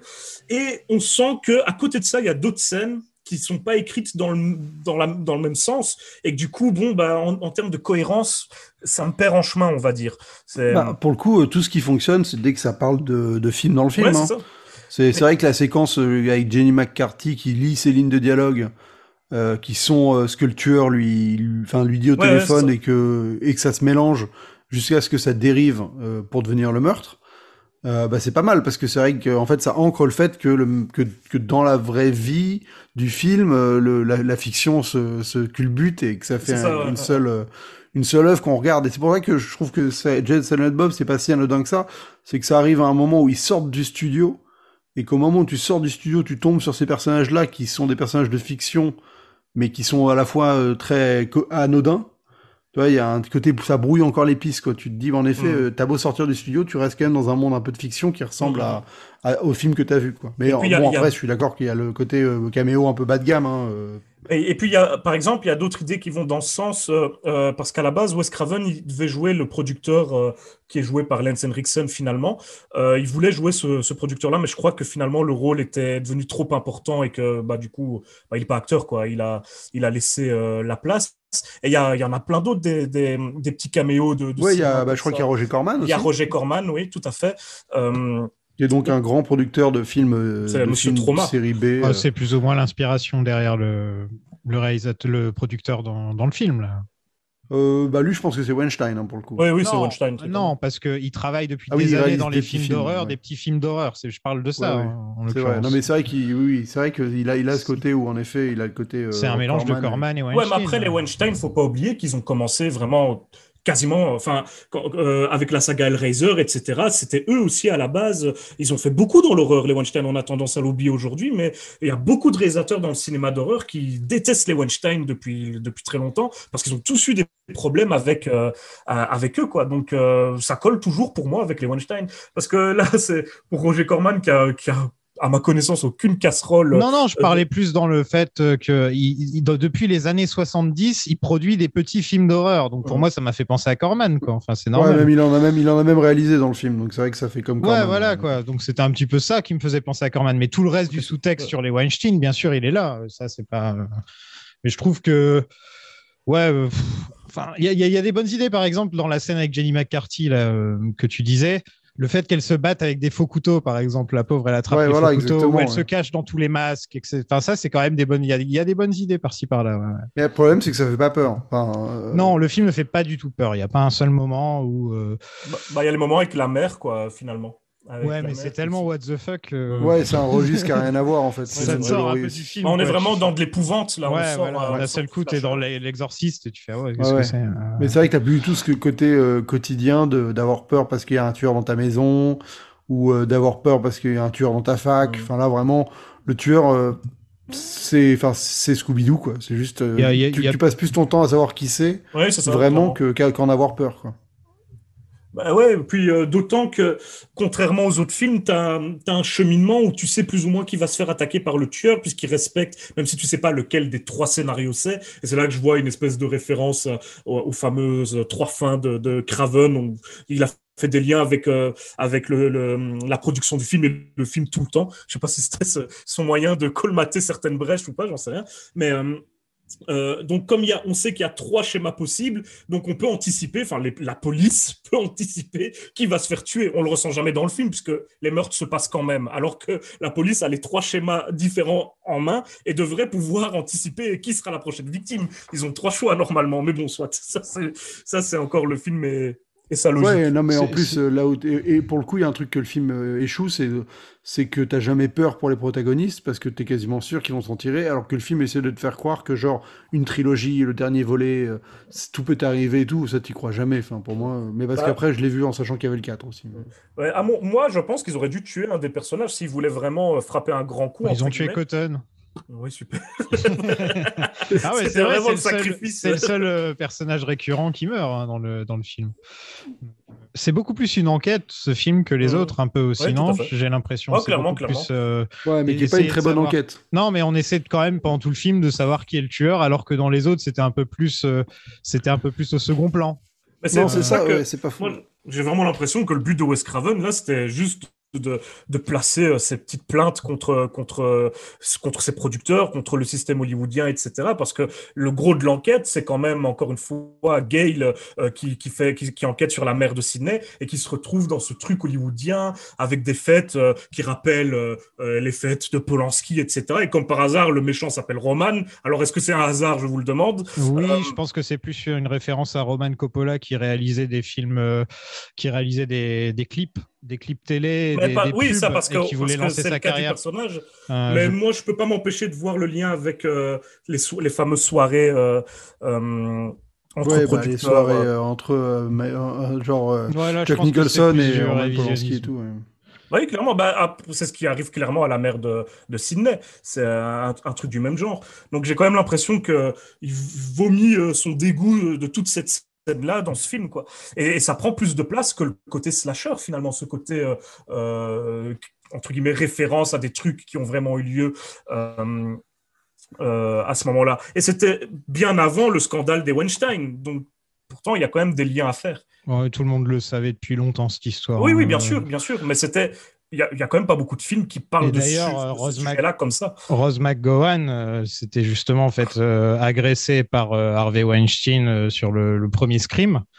Et, euh, et il a- il l'avait payé 100 000 dollars pour qu'elle euh, pour qu'elle se taise jusqu'à euh, il y a quelques années où elle est, elle, elle l'a- déclaré. Donc c'est c'était quand même un truc que je pense Wes Craven avait. euh, Ah, mais bien sûr. voilà, elle devait être au courant de ça, j'imagine. Ah, Enfin, C'était forcément un truc. Mais quand tu vois Scream 3, c'est pas possible que ce soit un hasard. c'est Non, pas non, c'est impossible. Ça revient tout le temps avec C'est- cette c'est actrice impossible. Qui dit euh, J'ai pas couché avec le producteur pour mourir avec vous, Ouais, machin. voilà. Il y, a, il y a trois La personnages. référence à coucher avec George Lucas. Enfin, oui, a- voilà. Et puis il y en a encore une autre, c'est bah, c'est euh, la, c'est, euh, euh, euh, la fausse gay qui dit aussi ça, qu'elle couche avec le réalisateur. Ouais. Euh, c'est- Il y, y en a quand même 3-4 dans le film finalement, donc c'est pas anodin à la fin. Puis bon, il y a quand même toute l'histoire de la mère de Sydney qui, qui, qui voulait devenir actrice et il y a toutes ces grandes phrases euh, euh, sur Hollywood, sur euh, euh, Hollywood, les innocents ne, ne réussissent pas à Hollywood, je crois qu'il dit. Il dit aussi qu'il y a plein de criminels qui ont très bien euh, Ouais. cartonné à Hollywood. Il dit quand même des trucs. Qui, enfin, c'est un film, on est d'accord, mais moi j'y vois des liens assez, euh, assez Ah forts. bah, bah, c'est clair que enfin, 15 ans après, avec les révélations qu'on a eues, euh, je dire, enfin, même 20 ans après, c'est évident que tu te dis, euh, il avait quand même alerté beaucoup et personne n'avait regardé, quoi. Mais c'est sûr, bah, c'est sûr que là, bah, à l'époque des Weinstein, ça a été quand même cité hein, comme le film qui, avait été un peu, euh, enfin, qui avait tout dit sans, sans qu'on l'ait vu, quoi. Et c'est pas faux, parce que vraiment. C'est c'est il- dommage que ce message, tout ce message, soit dans un aussi mauvais film, hein, quand même. C'est c'est- c'est pertinent, c'est- c'est c'est intéressant, il y a beaucoup de choses à dire et ça le dit plus ou moins bien, mais tout le reste, euh, ça s'effondre, quoi. C'est Mais, mais dommage. pour le coup, euh, le, le vrai truc, le vrai, enfin, le, parti qui foire, qui est foiré, c'est le côté enquête, c'est-à-dire que euh, à part de retrouver que la, la, la fille dans, dans les photos, c'est la, la mère de Sydney jeune, euh, je veux dire, ça mène, ça aboutit à que dalle, quoi. Enfin, enfin, en fait, y a- ils, ils arrivent pas à s'avancer du tueur, ils s'avancent juste de ce que le tueur leur laisse. Et donc ça fait une enquête qui est pas vraiment une enquête. parce L'enquête que ne résout rien, non, non. Ah, voilà, c'est ça. tu vois, et c'est Euh, ça le problème en fait. Et le, le tueur va épargner celui qui... Celui qui Celui qui Celui qui Saloperie Celui... Celui qui sentira le gaz Parlons d'un truc pour revenir dans le film.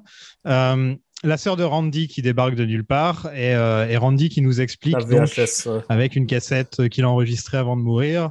Il parle de la fin des trilogies, donc comment les trilogies se terminent. Euh, je trouve cette scène, euh, en fait, je pense que cette scène a été ajoutée pour les fans qui se plaignaient Ouais, de la mort de Randy dans le film précédent. Ça devait très certainement être pour ça. Donc parlons un peu de sa théorie. Le tueur, le tueur doit être surnaturel. Tout le monde peut mourir, dont Sydney, et le passé reviendra te hanter. Euh, il faut retourner à la source pour apprendre qu'une vérité n'en était pas une, comme dans le Retour du Jedi ou le Parrain. Alors j'ai énormément de questions sur ce qu'il vient de te raconter parce qu'il y a aucune logique dans ce qu'il dit, Alors, Randy. moi, D'habitude, autant, d'habitude, autant, euh, oui, ok, ce qu'il dit, ça tient plus ou moins debout. Mais là, déjà, on va commencer par le tueur doit toujours être surnaturel. Dans quelle saga, euh, trilogie, dans quelle trilogie, à la fin, on apprend que le tueur est surnaturel, mais on apprend que dans le troisième film? Alors, euh, enfin, qu'on apprend dans le troisième film, non, mais moi j'ai vraiment l'impression que. Parce que Wes Craven, à cette époque-là, il s'auto-référençait quand même beaucoup. Enfin, moi, c'est un truc que j'ai déjà euh, mis en avant dans certaines vidéos. J'étais. J'aime pas trop ça quand les réalisateurs font des références à leur propre travail, notamment dans Freddy sort de la nuit, ça n'arrête pas. Enfin bon, bref. Et là, j'ai l'impression que tous, tous les critères qu'il donne là, c'est des critères qui s'appliquent à un seul film, à un seul troisième film, qui est le troisième Freddy. c'est vraiment, c'est Ah ouais, sérieux? vraiment, ils, ils matchent tous d'une façon ou d'une autre. Tu t'as le, donc dans le troisième Freddy, sur lequel il a travaillé, notamment à l'écriture. Tu as ce côté où euh, bah déjà tu as la final girl du premier film qui revient, euh, Heather Langenkamp euh, qui campe Nancy Thompson, elle revient affronter Freddy. Tu as Freddy qui est un personnage donc surnaturel, euh, bon forcément ça on le sait depuis longtemps, mais, mais soit. Tu as le côté le passé qui revient parce que tu as tout le côté sur le passé de Freddy avec sa mère qui vient en bonne sœur et compagnie. Tu as le côté tout le monde peut mourir parce que finalement Nancy meurt dans ce film-là. Enfin bon bref. Et alors je me suis à chaque fois que je vois ce passage, je me dis on dirait qu'il parle de Freddy 3 et après dans le film, dans Scream 3, il ne respecte aucun de, de, de ces points ou presque. Bah voilà, en gros, le tueur doit être su- su- surnaturel. Il y a juste un petit moment où, en gros, on lui tire dessus et donc il meurt pas. Il faut lui mettre une balle dans la tête. Ouais, comme tous les autres méchants de Scream. Voilà, il y a rien de spécial, quoi. Euh, tout le monde peut mourir dans Sydney. Au final, personne ne meurt à part tous les acteurs du film, quoi. Enfin, Ouais, tous les acteurs mais- de Stab 3. Les personnages Euh, sacrifiables. le passé reviendra te hanter. Là, par contre, pour le coup, c'est vrai. C'est vrai, c'est vrai. Heureusement Sauf- parce que tout le film est basé dessus. Ouais, voilà, ça c'est vrai. Euh, par contre, il faudra retourner à la source pour apprendre qu'une vérité n'en était pas une. ok, peut-être. D'accord, ça veut dire qu'elle doit retourner à Woodsboro. Sauf qu'elle le fait pas dans le film. Non, la, ouais, la source est plus euh, sur le, le pourquoi sa mère est une, est une info. Ouais, voilà, c'est ça. quoi. Et pourquoi, comme dans le Retour du Jedi ou le Parrain? Parce Alors que je là- réfléchis dans le Retour du Jedi, à quel moment on retourne aux sources pour apprendre un truc sur le passé? Bah, euh, non, On c'est dans le juste 2 que en plus. Luke et euh. Leia euh, sont. voilà, on apprend juste que Luke et Leia sont frères et sœurs. Et dans le parrain, dans le parrain 3, ok, il retourne en Sicile, mais sa fille, elle meurt. C'est pas pour quand même, euh, c'est pas pour, euh, c'est pas pour retourner plus- renouer avec son passé, quoi. Et en plus, il fait ça pour expliquer à la base faire des trilogies un peu horrifiques. Le, le débat, par exemple, au début du 2, il fonctionnait un petit peu mieux parce que tu étais dans une classe de cinéma où on peut parler de, de, de, de plein de, de sagas si tu as envie, il n'y a pas de problème. Mais là, à ce moment-là, je comprends pas pourquoi Randy fait des liens avec des films qui ont rien d'horrifique, quoi. C'est c'est vraiment super bizarre. euh, C'est pas les mêmes codes, quoi. Euh, même si ce sont des trilogies, allez. va- Enfin bon, oui, c'est pas sa meilleure apparition. Non, c'est bizarre. Mais ouais. m- moi j'aime bien, euh, en vrai, cette scène, j'aime bien le début surtout, où il arrive à anticiper les réactions Ouais. de. Ouais, ça fait, c'est Je marrant. trouve ça. totalement débile, mais ça me fait. Mais là où c'est bien, là où la scène est bien, où, enfin, où je trouve que c'est pas mal, c'est qu'il y a ce côté, euh, encore une fois, film dans le film où, où on interagit avec ce qui se passe dans un écran. Et il y a plein de moments dans le film où il y a des plans où tu as le personnage euh, et- qui fait un truc avec une fenêtre et il se passe quelque chose de l'autre côté de la fenêtre que moi j'assimile toujours à, des écrans, toujours. Et souvent, tu as la, la fenêtre qui finit par être pétée et le personnage qui était de l'autre côté qui entre, pour moi, qui, qui montre un peu vraiment le mélange entre, euh, encore une fois, ce mélange entre les deux réalités. Quoi. Et je trouve que ça, on rejoint un petit peu cette idée avec cette scène-là où tu as cette espèce de pseudo-dialogue entre des personnages qui regardent un écran et ce qui se passe derrière cet écran. Alors que normalement, bon, euh, bah, il n'y a, a pas de lien. Quoi. Je l'avais dit que je ferais un film un de ces quatre. Hein? Oh mon dieu. Bon. Si vous regardez cette bande, c'est que malheureusement, je n'ai pas survécu au meurtre de la fac de Windsor. Et que me faire dépuceler par Karen Kolchak au vidéoclub était peut-être pas une bonne idée. Karen Kolchak? Oui, Karen Kolchak. Ce boudin? La ferme C'est une gentille fille, vu On avait bossé tard, on rangeait les cassettes dans le rayon porno, et voilà. On nous refait la scène des toilettes euh, Oui, du premier. À, à- à l- ouais, à l'identique presque. Ouais. euh, Trop louche, trop bizarre comme Alors, ok, donc la fausse Sydney avec le masque, mais en plus elle a les chaussures. Ouais, et non, surtout, elle est montée pas. sur les toilettes alors qu'elle a aucune raison de monter sur les toilettes. Et après, elle disparaît, mais vraiment euh, en deux secondes, euh, quand Sidney veut lui apporter sa brosse. Ça fait beaucoup de. Et à chaque fois, elle disparaît au moment où, elle y a, au moment où il y a des attaques, elle est Ouais, pas ouais. là, juste pour vraiment nous faire croire que c'est elle. Mais il y aurait, enfin, il y aurait aucune raison que ce soit elle au final. Donc, euh, D'ailleurs, ça, je dois avouer que c'est le personnage, le personnage de la fausse Sidney. Ils auraient pu tellement en faire quelque chose de bien mieux. Bah ouais, c'est clair. On n'en fait rien de ce personnage. du c'est tout. Incroyable. En plus, c'est une bonne actrice, Emily Et Mortimer. en, en vrai, en vrai, c'est ce qui manque dans le film, hein, c'est que les, les alter ego soient des, des vraies représentations, euh, enfin, tu vois, fantasmées ou de, de, de ce qu'ils étaient supposés incarner, quoi. Tu vois, que le faux euh, Dewey soit un vrai héros, Mm. ça aurait été et que, Ouais, et que, tu vois, et que ça fout Dewey dans une, une espèce de malaise, euh, que, que justement Sydney, en fait, la meuf, elle, vit- elle, elle vit un truc où, en fait, elle rêverait d'être le centre de la, enfin, de, tu vois, de, de, de se faire, enfin, c'est une détraquée, en fait, elle provoque les attaques. Moi, pour, euh, j'aurais bien aimé que ce soit une. À la limite, il devait y avoir deux tueurs, qu'elle en soit l'un des deux. euh, ça aurait créé un truc avec euh, une espèce de jumeau maléfique, tu vois, un peu le même concept, quoi. Ouais, ça, et qu'elle fait sem- enfin, en fait, qu'elle fait, qu'elle se fait semblant de se faire attaquer tout le film pour, euh, tu vois, se légitimer encore plus euh, euh, Sydney que Sydney, quoi. Enfin, tu vois, je- Mais c'est finalement une idée qui est plus ou moins reprise dans le 4, finalement, euh, euh, celle-là. Chut, avec- chut, on l'a pas vu, on l'a pas vu. On l'a pas vu, le je 4. dirais alors. Mais euh, enfin bon, pour revenir à, à- à cette idée-là, moi je suis vraiment déçu de ce- du traitement de ce personnage-là euh, qui sert pas à grand-chose dans le film euh, et qui pourtant survit quasiment tout le film jusqu'à la scène finale. Et enfin, on a, enfin voilà, on, on sait juste que oui. A- c'est juste une fausse piste, quoi. euh, tout. oui, voilà, elle sert de fausse piste et c'est Ouais. C'est comme la plupart des personnages en fait. euh, Ah, c'est ça le problème, c'est que voilà, on se retrouve. euh, c'est pour ça que je disais que ça me faisait penser à Cluedo en au final, Euh, parce que tu réfléchis, tu réfléchis à à- ah, elle, elle était dans telle pièce avec tel truc. Enfin, c'est vraiment une sorte de Cluedo nul. Mais sauf aussi, que- ça me fait beaucoup penser au film Cluedo aussi, si vous l'avez pas vu. euh, Ah, moi, c'est je très pas bon vu, film, non. excellent film. Mais là, ce qui est, ce qui est dommage, c'est que pourquoi pas faire un film à la Cluedo, mais il faut que ça ait un sens. C'est quoi le sens que elle, elle est volée le. Bon, ok, elle vole le costume pour garder un souvenir, pourquoi pas, mais pourquoi elle, le, elle, est, elle est en train de le mettre? Pourquoi elle a les chaussures? Pourquoi elle a cette attitude? Pourquoi elle disparaît tout le temps dans les pires On- Enfin, c'est juste vraiment des ficelles scénaristiques, quoi. C'est vraiment. euh, ben voilà, euh, un, un ressort un peu, euh, un peu facile. Mais vous êtes. Non. Oh, mais vous êtes comme. Comme elle, j'ai entendu ça toute ma vie. fascinant. J'ai failli jouer Princesse Leia. J'étais à deux doigts. Mais qui l'a joué Celle qui a couché avec George Lucas Une scène que je trouve plutôt cool, et on en a un petit peu parlé tout à l'heure, c'est quand Sydney se retrouve dans sa maison d'enfance reconstituée. Et euh, je tiens à dire quand même que Neve Campbell est très bien dans ce film. euh, je la trouve très bien. Voilà. Je l'ai pas trop dit dans les deux films d'avant, mais dans ce film-là, je la trouve très bien. On la voit pas beaucoup, hélas, mais, euh, mais ce qu'elle a à faire, elle le fait très bien. Et, et cette scène est super cool. L'idée, l'idée est très intéressante au final. euh, et, pour euh, moi, ça fait encore une fois très Freddy Krueger, bizarrement. hein. Tu sais, cette espèce de décor qui ressemble à, une esp- à un genre de labyrinthe un peu cauchemardesque, où tu ouvres une porte, tu peux tomber dans le vide, machin. Moi, ça me fait beaucoup penser euh, à la saga Freddy. Et, euh, et euh, encore une fois, à, ce- à cette perte de repère. Tu sais, elle, elle est, elle est décontenancée parce qu'elle elle est projetée dans son passé, finalement, euh, euh, avec sa, sa maison reproduite à l'identique, etc.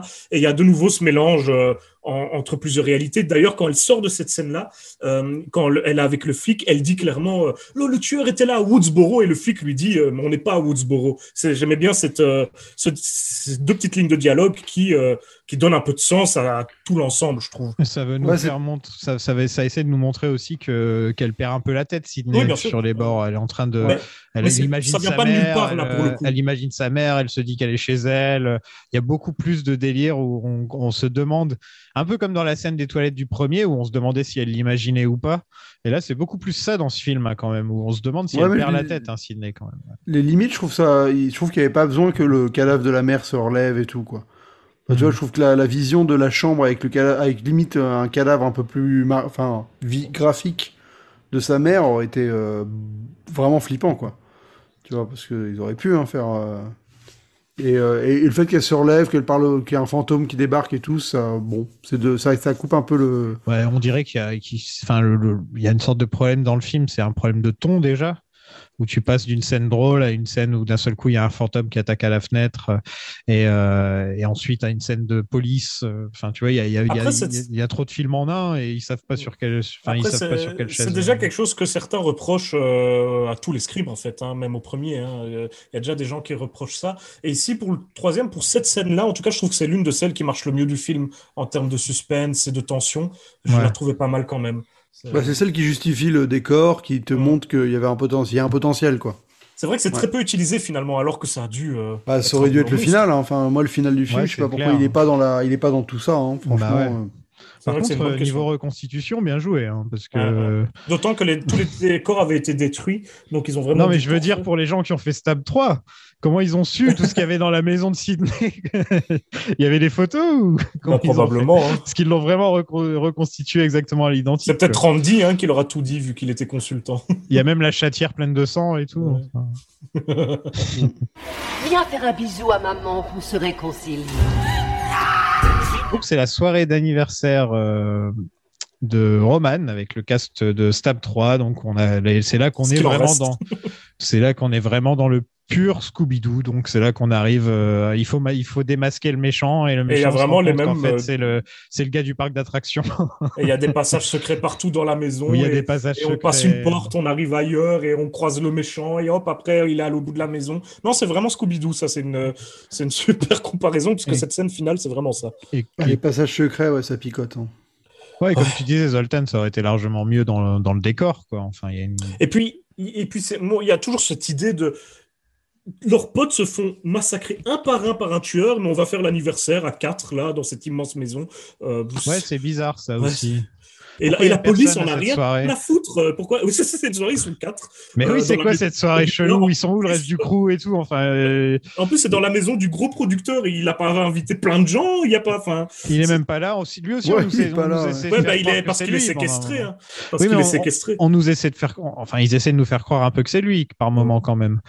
Euh, comme ils essaient de nous faire croire que c'est le flic aussi.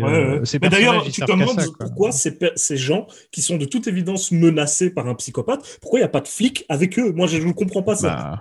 Bah, Ils sont en Ouais, sous-effectif de à Hollywood. ça. dès, dès qu'il y a des flics, ils se font buter comme des merdes ou ils Ouais, sont inutiles. Donc, euh, Ouais, il y a Dewey. Il y a. Dewey, ouais, voilà.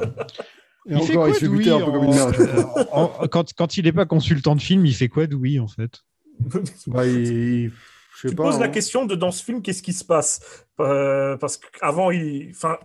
Qu'est-ce qu'il fout là vraiment? Moi, j'aurais aimé. Bah, Il est consultant sur le Oui, film. oui, on sait, mais- mais j'aimerais entre- savoir entre comment il est arrivé là. Qu'est-ce qu'il a fait, en fait Oui, c'est ça.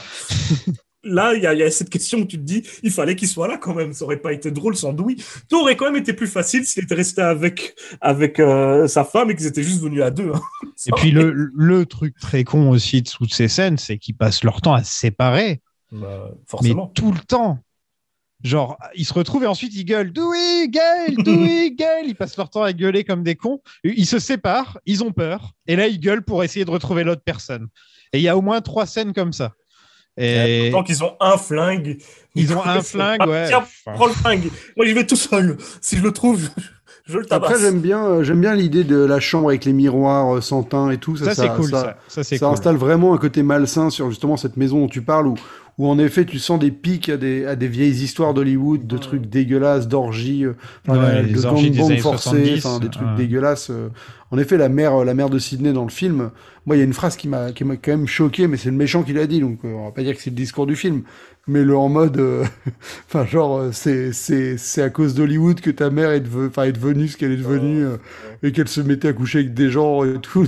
c'est quand même super bizarre comme. euh, Ouais, c'était vraiment étrange. T'as l'impression de te dire, mais quoi, cette femme n'a pas le droit d'aller coucher avec, les... avec qui elle veut C'est quoi ce délire? Non, mais Ça le- fait trois le- films quand même que c'est. Trois films où c'est du slut shaming. hein. Mais oui, vraiment. Trois films qu'on nous dit, regarde, elle couche avec des hommes mariés à la salope. Euh, T'es là, genre, mais arrêtez un peu, elle est morte. Enfin, Ouais. elle s'est fait assassiner à cause de toutes ces conneries. Et, Et là, on ça est encore en plus en train de pisser sur le corps, quoi. C'est vraiment, euh, c'est hallucinant. Même pas son choix, quoi. Et, ouais, et là, ça t'explique, ouais, ça, que c'est même pas, en fait, elle a même pas le droit d'être vraiment une salope, c'est Ouais, parce qu'elle a été violée, quoi. Voilà, c'est ça. tu ouais. te dis, mais euh, ok, d'accord. Mais après, en- ce méchant-là, il est, c'est un peu particulier. Ce méchant-là, je trouve qu'il est pas très bien utilisé. Euh, c'est quand même vraiment. Enfin, vous me direz euh, ceux des précédents aussi, mais il y a quand même beaucoup de détraqués qui tournaient autour de la, mère de Sydney et autour d'elle, parce que ce type-là, toute sa vie, l'a consacré à, Sydney quand même, hein, et, à, sa mère. Hein, tourner des, vidéos de, sa mère avec tous ses amants pour en faire rien pendant des années, à part la montrer soi-disant à, à Billy Loomis. Euh, puis tu as cette, tout ce plan, fin, je- juste pour en arriver à Sydney, tu demandes presque, mais ok, enfin, tu veux lui reprendre la vie qu'elle t'a soi-disant volée, mais est-ce que ce plan, ça va vraiment dans ce sens-là? Enfin, il y a un moment où il fallait un tueur, quoi. Moi, j'ai vraiment cette sensation. Ouais, bah, de toute façon, c'est ce que t'expliques aussi dans ton bestiaire, hein, c'est que Scream, c'est quand même une saga particulière, parce que c'est, normalement, dans le slasher, euh, c'est, le tueur le, le récurrent, et là, c'est, c'est Sydney, donc faut, il y a un moment, faut, pour que ça continue à tourner autour d'elle, bah, faut aller dans des extrémités, euh, Et- Voilà, exactement. Et, surtout, en fait, euh, dans, les, dans les films d'horreur classiques, on regarde pour le tueur. Ouais. Tu regardes Freddy parce que tu as envie de voir Freddy tuer des gens. Tu vois, enfin, c'est pour ça que tu regardes le film, quoi. Tu Ouais. regardes pas pour les personnages secondaires. Euh, Scream, Alors que Scream, ça repose essentiellement sur les personnages secondaires. Et donc, si t'enlèves Sydney pendant la moitié du film, que tu Ouais. mets ça sur Dewey et Gale, enfin, tu vois, il y a un truc qui, ça perd de l'équilibre. Et au final, le plus important, c'est pas qui est le tueur, c'est comment les personnages se développent. Et je trouve qu'ils ils assurent pas vraiment ça dans les suites. Euh, je pense qu'au final, Scream aurait été mieux s'il y avait eu qu'un film. Après, moi, il y a Bah. plein, moi, il y a des, il y a des côtés de, ce- de tueur qui sont intéressants. Le fait qu'il soit réalisateur de film et que donc il y a- il y a pas mal de liens à faire comme, euh, comme, on- comme je Oui, le disais. d'ailleurs, euh, avant. récapitulons un peu le truc, parce Ouais. qu'en fait, voilà, Maureen s'est faite violer pendant une soirée hollywoodienne par le producteur ou par un des gars, euh, un de ses amis, hein, on ne sait pas par vraiment plusieurs clair. personnes, on Plusieurs, par plusieurs euh, personnes, ouais, donc on ne sait Ouais. pas. Et elle est tombée enceinte. Euh, donc de ce petit Roman euh, qui est peut-être euh, nommé après Roman Polanski. De toute façon, faut jamais faire confiance à un réalisateur qui s'appelle Roman, c'est bien connu. et, euh, et donc lui, c'est le tueur et le demi-frère de Sydney. Donc c'est ce qu'on apprend surtout, et c'est là qu'on on, on entre vraiment dans le domaine du soap opéra. hein. Enfin, je trouve personnellement que tu sais c'est ton frère caché que t'as pas découvert depuis des années qui fait qui fait genre ah je sors de nulle part. On n'a pas parlé de moi pendant pendant les trois films mais c'est moi qui étais derrière tout.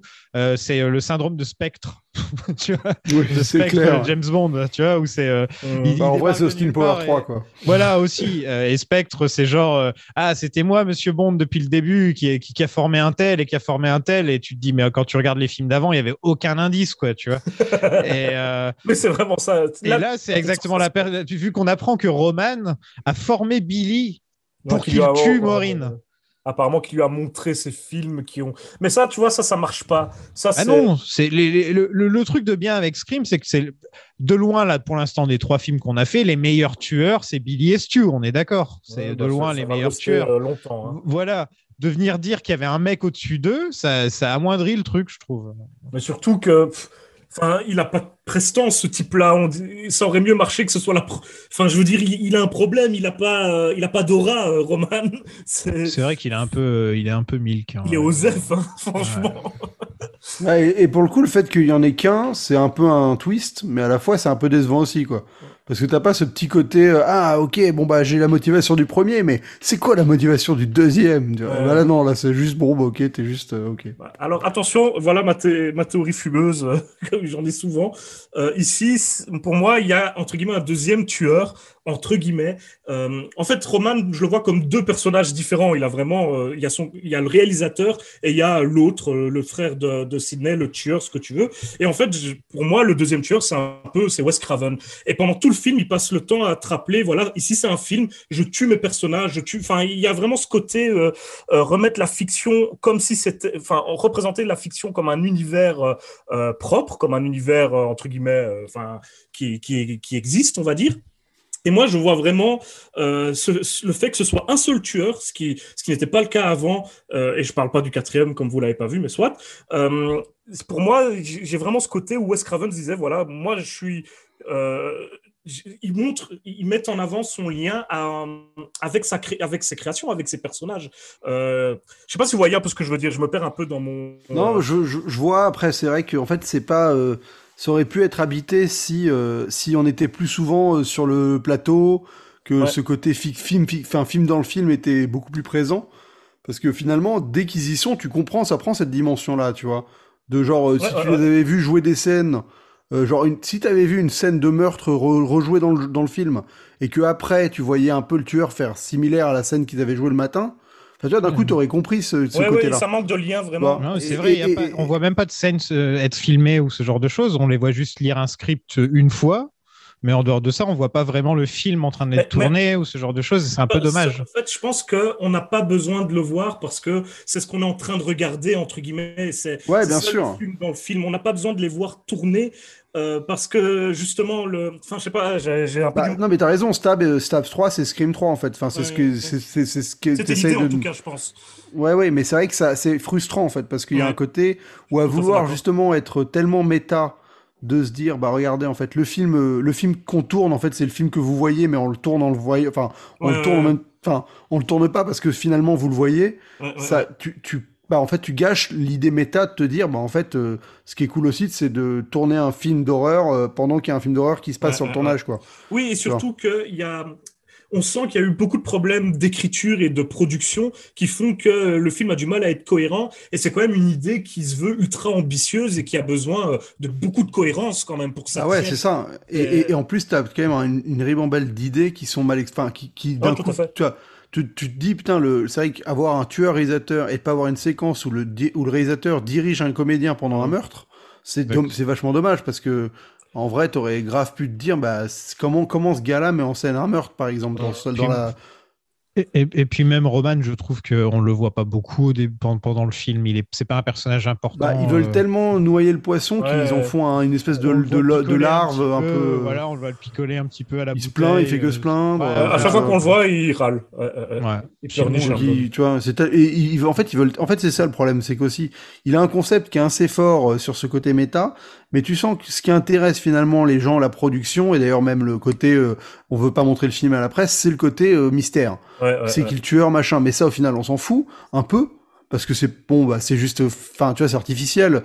Et, euh, et donc il, nous, il, il, il blinde les fausses pistes avec euh, la comédienne qui joue Sydney, avec le flic euh, qui est Patrick Dempsey qui est super. euh, Enfin tu vois, les, les deux trucs, c'est genre euh, grosse alarme. Ouais, bien sûr, bien sûr. Regardez, c'est c'est sûrement lui le tueur, machin.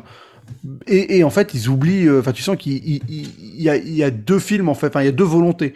Il y en a un qui veut faire un truc. Il y a, un- il y a dans le film, il y a une volonté de méta intéressante avec euh, bah, la réflexion sur le réalisateur, sur euh, qu'est-ce que de la mise en scène, qu'est-ce que du faux, de la quel film dans le film ou pas. Et là, euh, juste le, le côté, bah regardez, on vous fait un slasher mystérieux avec un wooden it, Ouais, ouais. comme vous connaissez. Quoi. Ouais, ça marche pas trop. Les deux ne matchent pas, ne matchent pas très bien. C'est En clair. plus, euh, avec le côté humoristique un peu édulcoré qui saupoudre le tout, qui fait que t'as même pas des temps de la tension euh, pure, donc ça gâche un peu. Et, et c'est pas très drôle non plus, donc t'as pas de l'humour efficace. Donc c'est un espèce de, de Gloubi-Boulga qui se foire un peu, quoi. Et le, le, le fait que ce soit qu'un tueur, ça enlève un petit peu au réalisme du film parce qu'il y a plein de moments où tu te dis il y a plusieurs tueurs. Quoi. Enfin, c'est si, tu c'est impossible qu'il y ait qu'un seul tueur sur plein. Bah, sur- que le gars téléphone alors qu'il est juste à côté, par exemple. voilà. Mais il y a euh, plein de que moments où ça euh, arrive où tu te dis Attends, on l'entend pas là C'est genre déjà la scène d'ouverture avec la douche. Il, rentre dans la salle de bain, il est au téléphone, il parle, il chuchote pas.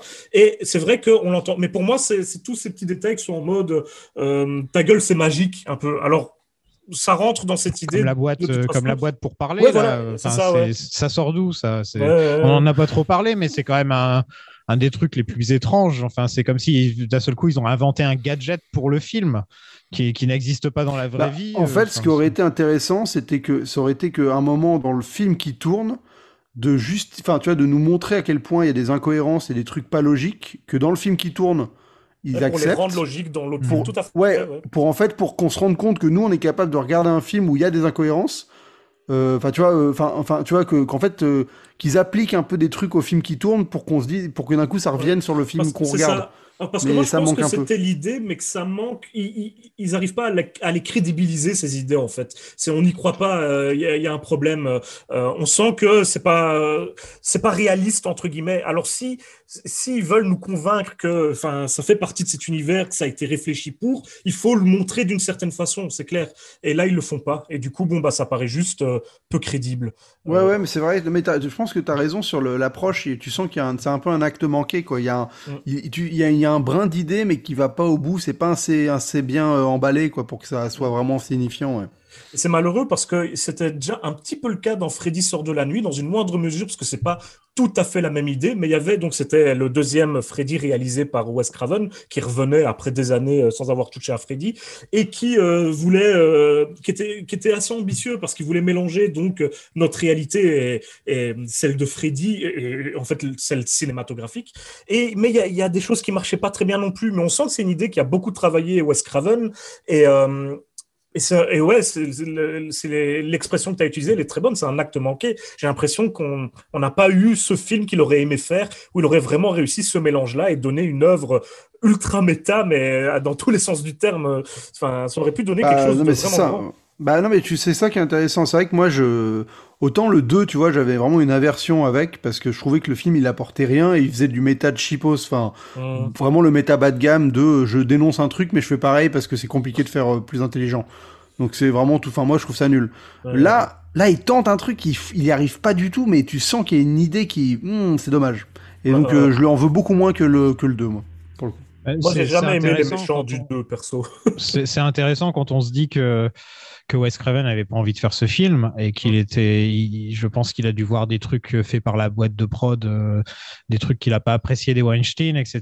Et je pense qu'il a mis euh, toute sa frustration d'être un peu forcé par con- contractuellement de faire ce film. Je pense qu'il l'a mis dedans. Ah, ça se sent, Et, hein, je euh, pense. Et je me demande s'il n'y a pas une sorte euh, un peu d'auto-sabordage aussi dans ce qu'il a fait. Ça, je sais pas. Moi, je pense qu'il a quand même. Enfin, il devait faire un scream et je crois qu'il avait pas envie de le faire. Ça, ça me paraît. Enfin, je crois- il le dit lui-même euh, qu'à la base, il voulait pas le faire. Donc, euh, c'est assez clair. Et du coup, bon, il y a, eu cette idée de mettre sa frustration et de placer des, espèces de taquets dans certains dialogues ou quoi euh, à, ses producteurs. Mais et il a repris ce truc, ce projet qui lui était personnel euh, et il a, il a essayé de le remettre dans ce film pour quand même faire quelque chose qu'il avait envie de faire, j'ai l'impression.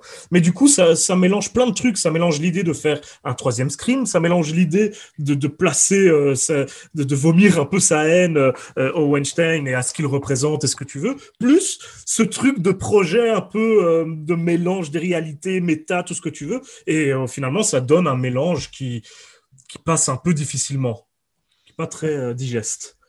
Donc on est d'accord, c'est quand même grandement de la faute des studios. Quoi. Euh, Ah, moi, je qui pense, ont, hein. qui, ont ré- qui ont mal réagi à Columbine et qui se sont dit euh, il faut. euh, Ouais, mais je pense pas qu'il y avait. Enfin, pour le coup, je pense qu'il y a aussi un côté euh, où le gars, il a pas réussi à aboutir euh, à son idée. Enfin, tu vois, c'est-à-dire Ouais. que clairement, le film, il manque de gore. Enfin, il manque d'une d'un d'un Peut-être d'un de ton. Kevin Williamson aussi. euh. Peut-être aussi. Hein, C'est vrai que il, il- mais tu sens quoi là, le film manque d'un ton et arrive pas à, à savoir ce qu'il veut faire. Mais ça, c'est sûrement un peu la faute des studios. Mais même mais- l'idée de Wes Craven, elle est pas aboutie non plus. Enfin, tu sens qu'il a pas Mais réussi à aboutir d'un truc, quoi. C'est aussi leur faute dans le sens où le script était écrit au fur et à mesure. hein. À partir de là, euh, Ouais. euh, la cohérence de ton œuvre, elle empathie quand même beaucoup. Ouais, surtout pour un projet aussi, enfin, pour un- une idée quand même ambitieuse à Ouais, mettre en place euh, pour que ce soit cohérent et digeste. Mais en fait, cette idée-là, elle a, elle a vraiment besoin d'être super cohérente. Enfin, que, que du, de, de- du début à la fin, tu puisses comprendre cette idée, plonger dedans et plus en sortir et, et tirer des conclusions et tout. Mais le problème, c'est que tu sors tout le temps de ce truc. Tu en, tu, tu en ressors, tu en rentres, tu en ressors, tu en rentres. Et du coup, bon, ce manque de cohérence euh, fait que le résultat final est vraiment, euh, pour moi, en demi-teinte, pour la plupart des autres, est raté. Et le voilà L'homme, celui qui a volé à ta mère son innocence. C'est lui qui a fait d'elle une traînée, tu le sais. Hein? Elle n'a jamais oublié cette fameuse nuit qui s'est déroulée ici même. Ils l'ont baisé autant qu'ils pouvaient et sa vie. Et la tienne avec, hein, Sid Tu le hais, Sid. Dis-le, je le sais. Et même, j'en suis sûr.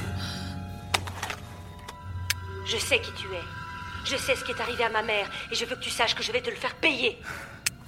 C'est ce que la police va trouver sur le répondeur de Milton, juste à côté de son cadavre, mutilé atrocement. Donc on finit avec Dewey et Gail qui vont se marier et qui vont élever Sydney à la campagne. Euh, Sydney laisse la porte ouverte car il ne peut plus rien lui arriver d'affreux euh, maintenant. J'étais obligé de le faire au moins une fois. Donc voilà, se termine euh, la saga Scream. Techniquement, c'était là qu'elle était censée se finir, hein, on est d'accord Ouais. Euh, Je juste avant, est-ce que je peux revenir sur le meurtre du tueur qui quand même, euh, il y a quand même un moment où il tire sur Sydney à bout portant? Ouais, ouais, mais c'est ce que je Dans la tête, ouais. non Mais enfin, on dirait qu'il- tête, Mais il n'y a pas d'impact, mais on dirait vraiment qu'il Il a vise pas des le fausses cou, balles, la tête. Bah, on dirait qu'il a des balles à blanc, on dirait Ouais. carrément parce que franchement, il Moi, tire je pensais tellement que ça allait proche. être ça le twist, qu'en fait, il avait chopé un flingue dans, le, dans la maison du producteur et que c'était des Ouais. balles à blanc, tu vois. Je pensais ça aurait que pu ça- être bien, ça. Ouais. Je pensais que ça allait être ça, mais non. Euh, au final, c'est juste que c'est. euh, en- entre nous, gilet. Sydney, au moins une fois par film, ils essaient de nous la transformer en Linda Hamilton, un petit peu dans Terminator 2, tu vois. Genre, elle est badass, elle casse des gueules et tout, elle peut se faire tirer dessus sans Jamie Lee problème. Curtis. Voilà, Jamie Lee Curtis aussi, tu sais. Et c'est marrant parce que ça, c'est c'est toujours que à la toute fin du film qu'elle qu'elle fait ça, parce que pendant tout le reste du temps, elle chiale, quoi. Et, euh, et donc, je, je me demande par moments ce qu'ils essaient de faire vraiment avec Sydney. Et en tout cas, dans ce film, c'est un peu étrange parce que elle est pas là pendant une bonne partie du film, mais toute la résolution autour du méchant tourne autour d'elle, alors qu'elle n'est pas vraiment présente dans le film. Et, euh, c'est un peu, un peu étrange parce que le film est clairement autour de Sydney et de sa mère, mais Sydney, elle fait rien pendant tout le film, quoi. Il y avait quelque chose à exploiter parce que à la base, Sydney, elle est loin, elle est au Mexique, elle est, toute seule et tout, et elle prend la décision après qu'elle ait reçu le coup de téléphone du, du méchant, elle prend la décision de venir là où il y a l'action, là où il y a les meurtres, etc. Et moi, ça, je trouvais que c'était une super idée parce que ça faisait vraiment, là, elle a passé un cap, maintenant, elle vient, elle vient se battre, quoi, tu vois. Là, elle vient pour euh, mettre un terme à tout ça elle-même. Et puis, à partir du moment où elle est là, eh ben, on revoit des espèces de scènes miroirs du premier film où euh, on revoit carrément la scène des toilettes, c'est vraiment euh, un miroir de ce de ce qu'on voit dans le premier film. Puis elle, elle, elle elle est de nouveau dans, sa, dans cette maison, elle recourt dans des scènes qui ressemblent aussi aux scènes du premier film, et tu dis, mais ah, c'est dommage parce que là, au lieu d'évoluer, on dirait qu'elle fait un retour en arrière et qu'elle redevient la Sydney du tout premier film, alors qu'elle aurait pu vraiment venir en mode euh, badass, c'est bon, j'en ai déjà, j'en ai déjà affronté quatre des tueurs, le, là j'ai plus peur. Tu vois, il y aurait pu avoir. Euh, Et, et en vrai, ça aurait non, mais si ça avait été assumé de cette manière, ça aurait pu être vraiment intéressant. Tu vois, par exemple, qu'elle se retrouve confrontée à l'actrice qui est supposée jouer euh, Tatum. Euh, ben, ça aurait été hyper intéressant parce que d'un coup, elle aurait peut-être voulu la sauver, genre instinct, tu vois, ouais, genre ouais. euh, la sauver pour exorciser, exorciser le meurtre de sa copine. D'ailleurs, il y a une euh, référence à Tatum dans le film. Ah, Ouais, avec euh, le garde du à- corps. Non, on dit à Dewey au téléphone. Oui, Ouais. c'est le garde du corps qui dit à Dewey euh, que, que, ce qui, que sa, sa, sa, sa sœur est morte. Et je me suis dit, c'est la première fois qu'ils font une référence au fait que c'est la sœur de, de Dewey. Quoi. Ouais, et, et en plus, il le fait même pas à Dewey, finalement, il le fait au tueur, en fait, au téléphone. Ouais. On le remarque après. Mais il lui dit Je regarde dans ta caravane s'il n'y a pas un tueur, euh, euh, parce que j'aimerais pas qu'il t'arrive la, t'arrive la même chose qu'à ta sœur, un truc comme ça. Euh, et c'est vrai que Dewey, on- moi, j'ai tendance à l'oublier. Qui- Que sa sœur s'est fait tuer, Bah oui, assassiner. oui. On le ressent jamais vraiment, tu vois, c'est un peu. euh, Non, on le disait à la fin du premier et au début du 2 aussi, où on disait il n'y a toujours pas de référence à la sœur de Dewey. Quoi. Ouais. Et, euh, Là, enfin, il y en a une. Ouais, bah oui, même si elle est un peu euh, dommage. Parce que, euh, mais parce que c'est vrai que cette, euh, la, la, la, la meuf qui est jouée par euh, Jenny McCarthy, là, ouais, ouais, euh, elle- on, on sait pas qui c'est quoi, elle. Enfin, dans, dans, dans, dans Ah oui, oui, Candy, là. Quand, c'est ça, enfin, celle qui joue un personnage qui s'appelle Candy. C'est Ouais, vrai, on ouais, sait pas très bien qui c'est, ouais, ouais, ouais. Mais après, c'est comme, euh, euh, comment il s'appelle euh, Tyler, je crois qu'il s'appelle. Oui, c'est vrai que oui. Il joue qui, lui? Non, mais en fait, vrai. le délire, c'est que c'est le, le titre en complet de Stab, de Stab 3, c'est Retour à Woodsboro. Euh, donc, en Ouais, fait, genre les survivants du premier. Les survivants euh, du ils premier là, retournent à euh, Woodsboro, mais le reste du cast ne sont pas, pas- ne font pas partie de. Ouais, c'est ça, c'est des nouveaux personnages. Voilà, c'est des nouveaux personnages. D'ailleurs, il parle exactement. de Donc, ça il y a au pas début du Tatum, film. quoi, ouais. Euh, Tyler, il disait ça, il disait je, suis- je suis un nouveau. euh, donc, je sais plus, il dit un truc par rapport à ça. Par contre, c'est Euh, sympa de se dire que pendant tout ce temps, ils n'ont pas nettoyé la chatière euh, de Tatum. Elle est encore là. Il y a encore plein de sang dessus, alors que ça fait des ouais, années c'est ça, non, sont mais, non, mais partis. c'est ça, tu vois, c'est ça les espèces d'incohérences un peu bizarres du truc, quoi. Après, tu, on peut se demander si c'est pas, euh, si Des c'est pas flashbacks Sidney qui ou- les voit ou, ou un truc du genre, parce que ça va dans la lignée de voir sa mère à la fenêtre. Là, c'est bon, ça c'était un cauchemar, vous me direz, mais soit. là, c'était clairement un cauchemar quand elle voit sa mère à la fenêtre, mais bon. Fais attention, Sid. Randy a dit que le tueur était un Superman. Bon, Récapitulons tout ça. Qu'est-ce que vous avez pensé de Scream 3 On va commencer par Zoltan. Bah écoute, euh, je suis un peu, je trouve que c'est pas un bon film. Tu sens que c'est un film qui, qui a plein de problèmes, euh, notamment dans son ton, et qui est, qui est jamais très euh, impliquant, sauf dans les séquences où tu as un sous-texte qui apparaît. Euh, c'est vrai que la séquence où il parle au producteur, on n'en a pas trop parlé. Enfin, on a parlé sans la, la préciser. Mais elle est quand même, euh, quand tu la revois aujourd'hui, elle fait très très mal, quoi. Enfin, c'est scud sur scud, hein. Vraiment, euh, ils te décrivent quasiment toute la, ouais, toute la, la, la, la pensée Weinstein, euh, elle, elle, est, elle est décomposée dans cette séquence-là. Donc c'est quand même assez impressionnant de, de revoir ça aujourd'hui. Et euh, il y, a des- y a des germes d'idées qui méritaient d'être vraiment mieux exploités. Et je pense que le film, est, il aurait été très bien en fait euh, en, en tant que deuxième film. Quoi. Enfin, tu vois, s'il avait eu la place du 2, que Un mélange joué des ce deux, côté mé- Un mélange oui, peut-être un mélange sympa, des deux, pense, mais, euh, ouais. mais voilà, tu vois, un espèce de truc où tu, où le, où le, où, où tu sens que t'as pas, t'es pas sur Stab 3, t'es sur Stab 1 euh, dans le film méta, et que euh, on inclut ce côté justement, euh, bah voilà, film d'horreur, tournage de film d'horreur euh, sur euh, les, les, les mecs qui sont là pour revivre un peu leur trauma à travers la fiction. Enfin, ça aurait été pas mal euh, parce que finalement, euh, les stabs, euh, c'est très important, mais on, mais tu sens que il, manque une étape. Et après, en effet, euh, voilà, le côté Scooby-Doo, enfin, c'est un peu grotesque et ça, et ça fait jamais peur, mais, mais c'est pas, il me dérange pas dans le sens où j'ai l'impression que c'est plus des bonnes idées mal- un peu ratées, avec quand même une espèce de verbe et un, enfin, de verbe et un truc à, à- à raconter, que juste une espèce de suite opportuniste euh, qui, qui surfe bêtement sur le 2, quoi. Pas comme le 2. je, euh, je je le préfère largement aux deux. hein. Euh, enfin, largement. Hein, je suis pas en train de dire que c'est un grand film. je dis juste que le 2, il m'a rien fait, alors que celui-là, comme tu dis, il y, a des- il y a des idées, il y a des petits trucs par-ci par-là où tu te dis, ah, au moins, ils, au moins, ils ont essayé des trucs. Ah, ils ont fait avec les armes qu'ils avaient, parce que vis- visiblement, les producteurs étaient sur leur dos. Et, euh, et, et je trouve que je m'en souviendrai un peu plus par la suite que du 2, mais quand même, la résolution. euh, en fait, c'est tout le dernier acte dans la maison, là, je trouve, qui, qui, qui gâche un peu le tout, parce qu'il y a quand même des bonnes scènes. La scène avec Sidney dans la maison est super. Et aussi le côté. euh, bah, la- la- l'apparition de Randy qui, qui ne sert à rien et qui dit tout l'inverse de ce que le film veut, faire passer. euh, euh, l'histoire de la boîte avec les voix magiques, là. euh, Enfin, c'est c'est dommage, quoi. C'est dommage parce que, ouais. Euh, Là, on pouvait vraiment, vraiment, vraiment pousser le côté méta et il l'a fait, mais tout le reste ne le- n'a pas suivi en fait. C'est- c'est- C'est-à-dire que lui, il est parti tout seul. C'est ça. Ouais, non, mais c'est vrai, je pense que tu as raison. hein. Lui, il est parti vraiment à Il est contre-courant. parti de... tout seul dans son délire, mais personne n'a suivi quoi. Tu vois. Et il a réussi à le vendre, tu vois, sur une idée qui finalement euh, était pas l'idée. Enfin, tu sens que ouais, il a réussi à le vendre sur une idée qui était pas la vraie idée qu'il voulait faire, quoi. Voilà. Genre lui, l'idée c'était juste, euh, on fait un film sur avec un tournage de film dedans, quoi. Mais en fait, lui, il en avait un peu plus dans, à- il en avait un peu plus sous le coude, mais non. Donc j'ai été agréablement surpris parce que moi c'est la première fois que je le voyais. Je sais pas pour toi Zoltan, je crois que c'était Ouais, la pareil, première hein, fois vraiment, et- Et on à part la vidéo de Az, énorme- euh, on de- nous avait dit que c'était, on nous avait dit que c'était vraiment une énorme bouse quoi, tu vois. Et, euh, et au final, je peux comprendre ce qui ne plaît pas aux gens, il n'y a pas de problème. Mais euh, je, je je comprends pas qu'on puisse dire que c'est vraiment vraiment vraiment de la merde parce que je trouve qu'il y a quand même un côté, euh, il y a une tentative de, de l'auteur de faire passer un message. Et euh, surtout de nos jours, quand tu le revois avec le prisme d'aujourd'hui, de MeToo, etc., euh, il, a, il a un impact qui a, qui, que- oh, qui, a, qui a très peu de films sur le sujet qui, qui, qui ont cet impact, je trouve. Et donc, il mérite à être revu de nos jours, en fait, je trouve, ce film. Moi, moi c'est un film que malgré tout j'aime bien. De là à dire que c'est un bon film, je fais la différence entre, entre les deux. hein, mais en fait, moi, bon, j'ai un problème, c'est que je suis un peu un fanboy de Wes Craven déjà de base. Donc, euh, même quand il fait des trucs très mauvais, j'essaye de, de, de sauver un peu le tout. Parfois, c'est pas possible. Je sais pas si vous avez déjà vu Cursed, son film de loup-garou.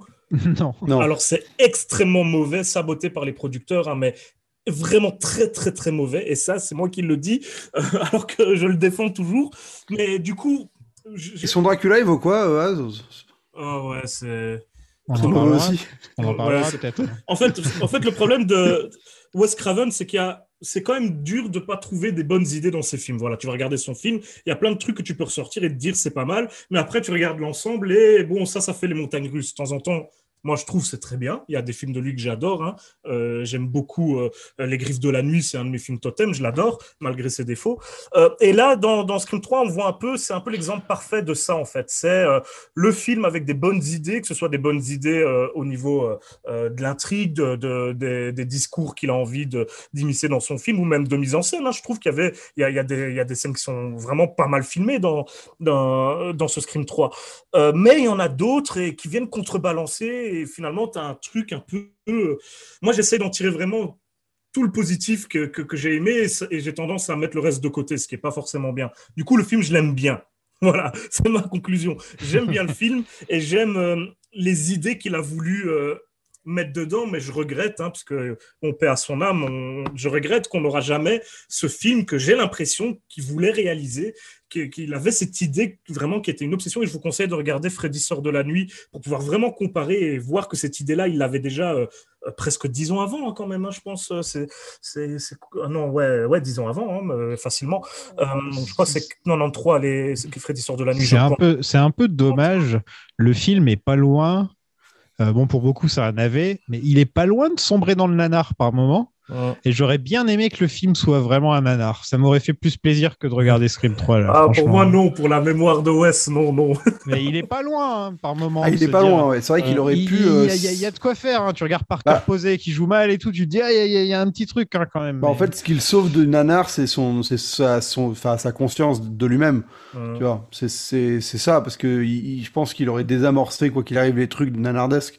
Mais c'est vrai qu'il est, même en étant conscient de lui-même, il est quand même vraiment pas loin. hein. C'est vrai que la, il y a deux, trois, deux, trois moments, euh, en mode, euh, vers la fin, tu fais, ah oui, là, c'est, Ouais, quand c'est il se grotesque. relève et il faut tirer sur la tête, euh, enfin, tu vois, ça, euh, enfin, faut lui mettre une balle dans la tête, c'est. euh, Mais vrai, en vrai, quand elle ouvre, la- quand elle ouvre la porte et qu'il tombe dans le lit, ce genre de Oui. truc, euh, c'est, c'est quand même un peu nanardesque euh, gaulerie, quoi. Ouais, Moi, ce que, je, ce que je trouve assez fou avec Wes Craven, c'est son rapport avec ses, personnages. Il a quand même réussi à créer, alors tout seul ou parfois avec ses scénaristes. Williamson, ici dans Scream, il a quand même euh, une grande part dans, dans, l'intelligence du premier film et donc dans le succès de, la saga. Hein. Faut, faut pas, enfin, je l'oublie pas évidemment. Euh, mais par exemple, à la mort de Wes Craven, il y avait tous, tous ces dessins, euh, euh, tous ces dessins hommages avec Freddy, avec, avec Ghostface, avec les personnages de la colline à des yeux, avec, ah, comment il s'appelle, le personnage de, je crois c'est Shocker, ouais, c'est Shocker, je crois, son film avec un, un gars sur la chaise électrique qui, qui devient une espèce de fantôme, enfin bref. Et, je trouve que dans Scream 3, on avait vraiment l'essence de ce que, ce que beaucoup de gens ont aimé dans son cinéma, c'est son rapport avec ses personnages et qui avait quelque chose qui aurait pu vraiment rester dans les mémoires. Et ouais, ça restera comme un acte manqué quand même, euh, ce troisième Scream. Et je crois que quand même les problèmes de production et d'écriture qui sont liés, bah, malheureusement, ont amplifié les, les problèmes qu'il aurait sans doute eu sans. Parce que tout mettre sur le compte des producteurs, c'est toujours un petit peu facile quand même. Mais euh, voilà, il y a, il y a une sensation amère du fait. Moi, j'ai l'impression que ça aurait pu être vraiment un, bien, mais un, un bon film. Et c'est pas le cas. Donc un peu déçu, mais je l'aime quand même. Moi, je lui mets deux franges de Courtney Cox sur 5. Ah ouais, je l'ai pas encore noté, moi. Je dirais Moi, que je vais lui mettre, euh, je vais lui mettre 4 coups de couteau sur 10. ouais. 4 ou 5 coups de couteau Ah, sur 10, bon, ça. Moi, je note sur 10. ouais. T'es français, c'est pour ça. Non, c'est parce que, ouais, en plus, c'est vrai. Merci Az de nous avoir rejoints. Avec plaisir, merci de m'avoir invité. Euh, Abonnez-vous à sa chaîne, euh, à sa chaîne Az l'épouvantail, où il parle de tous les films d'horreur. hein. Et ça m'arrive souvent de développer des théories un peu fumeuses sur des films que personne ne voit comme des bons films. non mais écoute, euh, je, je te, je me, enfin, c'est une approche du cinéma qui est quand même, qui est quand même géniale de théoriser sur les films et tout. C'est, euh, Ah, moi j'adore et c'est, c'est là-dessus qu'on se marre. Quoi. Bah, nous, on se fait plaisir ça- avec ça. hein, Ah ben oui, façon. puis moi ça me permet de, de plus apprécier certains films, tu vois, où là par exemple ce Scream 3, euh, j'aime, et c'est peut-être que je suis complètement à côté de la plaque et que si Wes Craven le pouvait, il me dirait que j'ai tort sur toute la ligne, et- mais, mais c'est pas grave parce que moi ça me permet de plus apprécier le film, donc euh, et parfois c'est bien pire, hein, mes théories, donc, euh, donc voilà, mais, mais j'aime bien, j'aime bien et, et c'est chouette de pouvoir en parler avec d'autres personnes, donc merci Bah. de m'avoir laissé cette opportunité. Après, c'est vrai que, enfin, juste pour revenir, mais c'est vrai qu'une théorie, souvent en, en cinéma, on la formule parce qu'on connaît le- les obsessions Ouais. du réal et qu'on connaît le contexte de production. Donc c'est un espèce de, tu vois, de, de, de rejoue, enfin, entre ce que le film raconte, ce que le réal euh, a l'habitude de raconter et ce que le, de- dans quel contexte le film s'est créé, souvent tu peux aboutir à quelque chose qui est, qui est pas la réalité, mais au moins qui est, qui est tangible parce que ça, ça se, ça s'appuie pas sur rien, quoi. J'essaie quand même, ouais, de, de- quand je fais une théorie comme ça en vidéo, en tout cas, quand je suis euh, au café avec mon pote, là, c'est autre chose. Mais en vidéo, c'est vrai que j'essaie quand même de, de, la, de, de développer des théories qui reposent sur quelque chose. Là, c'est par rapport à, au travail de Wes Craven dans ses autres films, dans ce qu'il a pu dire en interview, dans ce qu'on peut voir dans le film. Et après, ben, on essaye de, de colmater les brèches, on va dire. Donc, euh, Bon, c'est la bon. théorie de l'auteur, de toute façon, au final. L'auteur met de lui-même euh, dans le film, et c'est à nous d'essayer de trouver quoi. Et c'est En ça sachant, que Wes, en sachant que Wes Craven a souvent été vu, surtout au début de sa carrière, comme euh, pas vraiment un auteur. Enfin, on- il manquait un peu de ça. euh, il, faisait, enfin, il faisait que des films d'horreur ou presque, certes, mais on lui reprochait, à au contraire d'un Toby Hooper, par exemple, à qui il était beaucoup comparé, ou d'un John Carpenter, on lui reprochait de pas être un, un excellent, ou même d'un George Romero, ouais, il y en avait beaucoup à l'époque. Mais on, on lui reprochait de pas être un excellent auteur, et je trouve que ça s'est un peu plus développé par la suite de sa carrière, finalement. Comme toujours, un grand merci à nos patous du Patreon. Euh, vous, êtes, vous êtes nombreux et on vous aime. Et, euh, Ouais, il faudra qu'on leur fasse un épisode euh, sur Scary Movie bientôt. Ouais, là. faut qu'on fasse Scary Movie, on, on doit organiser ça. Donc vous pouvez nous rejoindre sur Twitter, euh, @lasagapod et sur Patreon, patreon.com slash plan séquence pour des épisodes bonus, des épisodes en avance et euh, des bisous de ma part. Voilà. Ouais. Dans le prochain épisode, on terminera la saga Scream. Jusqu'à ce qu'on voit le 5 en salle. Voilà, jusqu'à ce qu'on voit le 5 en salle euh, en 2022, si je me trompe pas. Crois. Ouais, c'est ça. C'est ça. Et on tirera au sort la prochaine saga. Déjà, ça allait vite, hein, j'ai l'impression, Scream. C'est passé, c'est Ah, passé 4, vite. films, euh, Ouais, quand on, tient la bien. cadence, ça Ouais, va. Quand il n'y a pas de pause euh, comme Indiana Jones d'un mois. On euh, fera une pause milieu. entre les deux sagas, je pense. euh, parce que de toute façon, il y a Black Widow qui va sortir. Donc, euh, on, on va être obligé de faire Black Widow aussi, d'ailleurs. euh, dans, dans, dans pas longtemps. C'est quand Black Widow? Dans deux, deux semaines, non? Aucune idée. Ouais, je crois que c'est ça, hein, dans deux semaines ou un truc comme ça. Donc, on, on retournera du côté de Marvel Initiative pour faire ça. Enfin, voilà. À la prochaine, tout le monde. Salut. Ciao, ciao.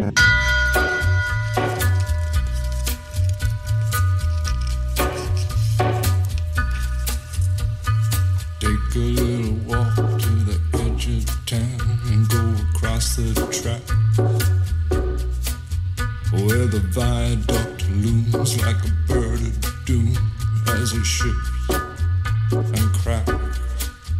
Where secrets lie in the border fires and the humming wires. Yeah, man, you know you're never coming back.